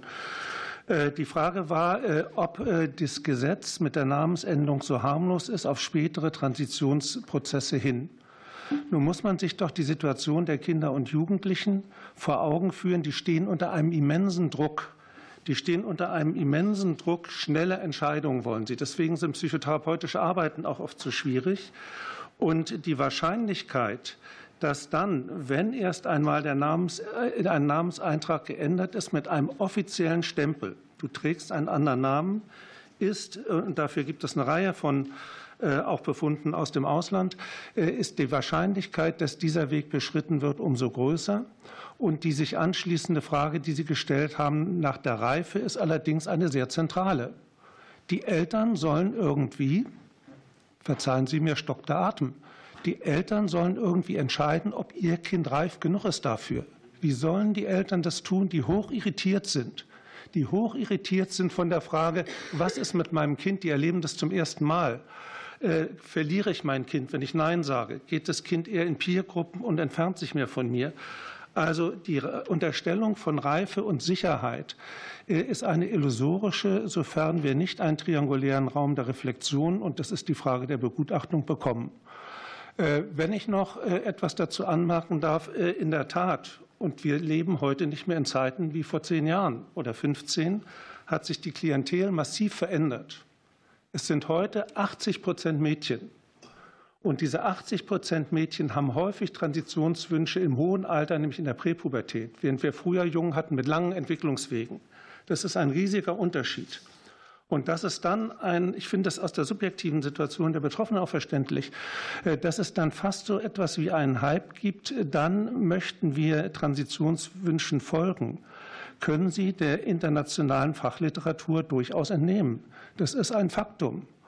Am Trivialbeispiel, wenn Sie die New York Times lesen, kürzlich ein Bericht aus Schulen in Boston, wenn von 30 Kindern, sich, von 30 Mädchen sich 13 umwandeln lassen wollen, das kann man sich nicht erklären ohne eine bestimmte Gruppendynamik, der man dann leicht folgt. Insofern äh, um dies abzuschließen, äh, das Gesetz ist nicht so harmlos, wie es erscheint. Es wird zu mehr Transition aller Voraussicht nach kommen.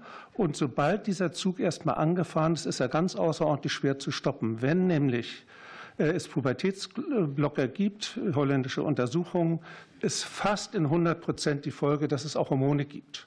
Und wenn dieser Zug erstmal anläuft, kann das wirklich gefährlich werden. Und es geht auch nicht darum, äh, hier klang eben so ein wenig an, dass irgendjemand, der hier gutachtet oder Stellung nimmt, äh, den Interessen von Menschen mit einer Transsexualität oder Transidentität schaden will. Im Gegenteil, sondern es gibt berechtigte Sorgen. Und äh, natürlich ist es richtig, letzter Satz, was es noch andere Fragen gibt, für wen dies richtig ist, der soll es selbstverständlich haben, eine Transition. Nicht, äh, solche Menschen brauchen Respekt und Achtung und Unterstützung. Aber es gibt auch riesige Gefahren dabei. Und schauen Sie bitte wirklich noch mal, wenn ich noch darf, äh, die internationale Entwicklung an. Die renommierte Tavistock Klinik, führend, hat ihre Türen und Tore geschlossen. Sie hat ihre Türen nach langen Diskussionen geschlossen. Äh, am Ende stand das Eingeständnis, dass den Transitionswünschen von Kindern und Jugendlichen über Jahre hinweg in unverantwortlicher Weise affirmativ gefolgt wurde. Klage von Kira Bell es gibt viele, viele Klagen und wir müssen auch Bei allem Wunsch, dass es denen gut geht, die für sich wohl begründet auf reifen Entscheidungen diesen Weg gehen, anerkennen, dass es Fehlentscheidungen und Fehlentwicklungen gibt und dafür sprechen, sprich die steigende Zahl von Menschen, mit Detran äh, die, die, die Detransitioners, sprechen dafür, dass es diese Fehlentwicklung gibt.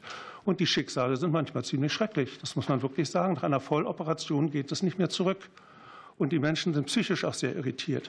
Ich möchte wirklich äh, bitten äh, darum, dass nochmal darüber nachgedacht wird, ob diese aus meiner Sicht etwas leichtfertige Rede, dies sei ein gefahrloses Unternehmen, nicht doch noch mal einer Reflexion unterzogen werden muss. Noch Zeit, bitte sehr. Frau Winkelmeier-Becker, bitte. Ja, ich möchte da noch mal ganz kurz anknüpfen, weil es uns wirklich nicht darum geht, Transsexualität zu problematisieren, sondern vorschnelle oder falsche Entscheidungen zu vermeiden. Deshalb noch mal auch an äh, Sie, äh, Professor Arbeck, äh, die Frage, was können andere Gründe dafür sein, dass man sich auf diesen Weg begibt in der Selbstanalyse, ich bin trans, die sich dann aber doch hinterher als falsch herausstellen und dann eher Probleme schaffen als Probleme lösen. Ja, das hat, hat, schon mit den kulturellen äh, Veränderungen auch zu tun. Wir haben früher sehr kleine Zahlen gehabt, überwiegend Jungen, ich sagte es bereits, äh, die im Laufe ihres Lebens auf die Idee gekommen sind, sie stecken im falschen Körper. Heute ist es anders. Ich wiederhole mich noch nochmal. Wir haben große Zahlen. Die Steigerungsraten sind immens. Das muss man sich äh, klar machen. Es gibt eine immense Steigerung. Wir wissen nicht, wo es herkommt, aber wir wissen, dass alle möglichen inneren Konflikte, unbearbeiteten Lebensprobleme gerade in der Pubertät dazu führen können, dass ein solcher äh, Transitionsfund entsteht. Und der wird ja auch gesellschaftlich in gewisser Weise aufgeheizt. Gucken sich amerikanische Journale an, in denen die Headliner sind gelungene Transition. Und das hat einen bestimmten Effekt für Menschen, sich dem anzuschließen. Und äh, gerade äh, unter Unterstellung, dass Menschen in sich konflikthaft sind und es auch immer äh, bleiben werden, äh, ist die Frage aufzuwerfen, welche psychischen Belastungen, die sind sehr, sehr hoch, auch wenn man Transidentität nicht als Krankheit anerkennt, welche psychischen Belastungen dazu führen können, dass ein Mensch einen solchen Weg geht. Und die sind sehr, sehr vielfältig. Es kann auch der Abwehr anderer Erkrankungen gehen. Es kann auch die Fantasie geben, wenn ich diesen Transitionsweg gebe, bin ich meine ganzen anderen psychischen Belastungen, die Depressionen, die Zwänge, die Ängste los. Und das kommt nun auch wiederum äh, bei Kindern nicht allzu selten vor. Darf ich unterbrechen, weil ich noch eine Minute ja. haben möchte Frage, okay. für eine andere Frage. Ich würde nämlich gerne noch mal die Frage an Frau Professor Fröse richten. Sie hatten Folgeprobleme angesprochen in Ihrer Stellungnahme und da auch die Geltung des allgemeinen äh, Antidiskriminierungsgesetzes ähm, das AGG äh, angesprochen. Könnten Sie das noch mal vertiefen? Welche Sorgen haben Sie da, die da auf den privaten Bereich abgeschoben werden? Okay, Professor Dr. Fröse, bitte. Ja, vielen Dank. Ähm, die Folgeprobleme, die zeigen sich im Prinzip daran, dass der Personenstand nicht in allen Lebensbereichen noch seine dienende Funktion erfüllen kann. Das ist es ja eigentlich, warum wir diesen Eintrag haben und nicht, um ein bestimmtes Identitätsmerkmal einfach in einem Ausweis stehen zu haben. Und ähm, das betrifft zum einen die Frage der Gleichstellung und im privaten Bereich ähm, führt es eben nach der aktuellen Regelung ähm, so zu großen Rechtsunsicherheiten, wenn zugleich auf das Hausrecht und ähm, ja, die Privatautonomie verwiesen wird, weil das AGG Ungleichbehandlungen wegen des Geschlechts grundsätzlich verbietet. Jetzt gibt es da natürlich auch Ausnahmen, dass es einen sachlichen Grund geben kann, um ungleich zu behandeln. Das ist etwa die Rechtfertigung dafür, dass es überhaupt so etwas wie eine Frauensauna oder Frauenparkplätze im privaten Bereich auch geben kann. Aber unklar ist eben, ähm, wann ich denn konkret eine Person letztlich wegen ihres Geschlechts abweisen ähm, darf. Und da stellt sich natürlich schon die Frage, inwiefern hier dann eben ein personenstandsrechtlicher Eintrag, den jemand jemand ja vorweisen könnte, hier zu einer Verschiebung fällt im Vergleich zur jetzigen Rechtslage. Ich danke Ihnen. So, wir sind am Ende unserer Anhörung angelangt. Ich danke Ihnen als Sachverständigen, Expertin für Ihre Zeit, für Ihre Expertise, die Sie uns entgegengebracht haben und schließe diese Anhörung. Und wenn jetzt fluchtartige Abgeordnete hier den Raum verlassen, hat es nichts mit Ihnen zu tun, sondern weil es jetzt eine Regierungserklärung des Bundeskanzlers gibt. Ich danke Ihnen und wünsche einen schönen Tag.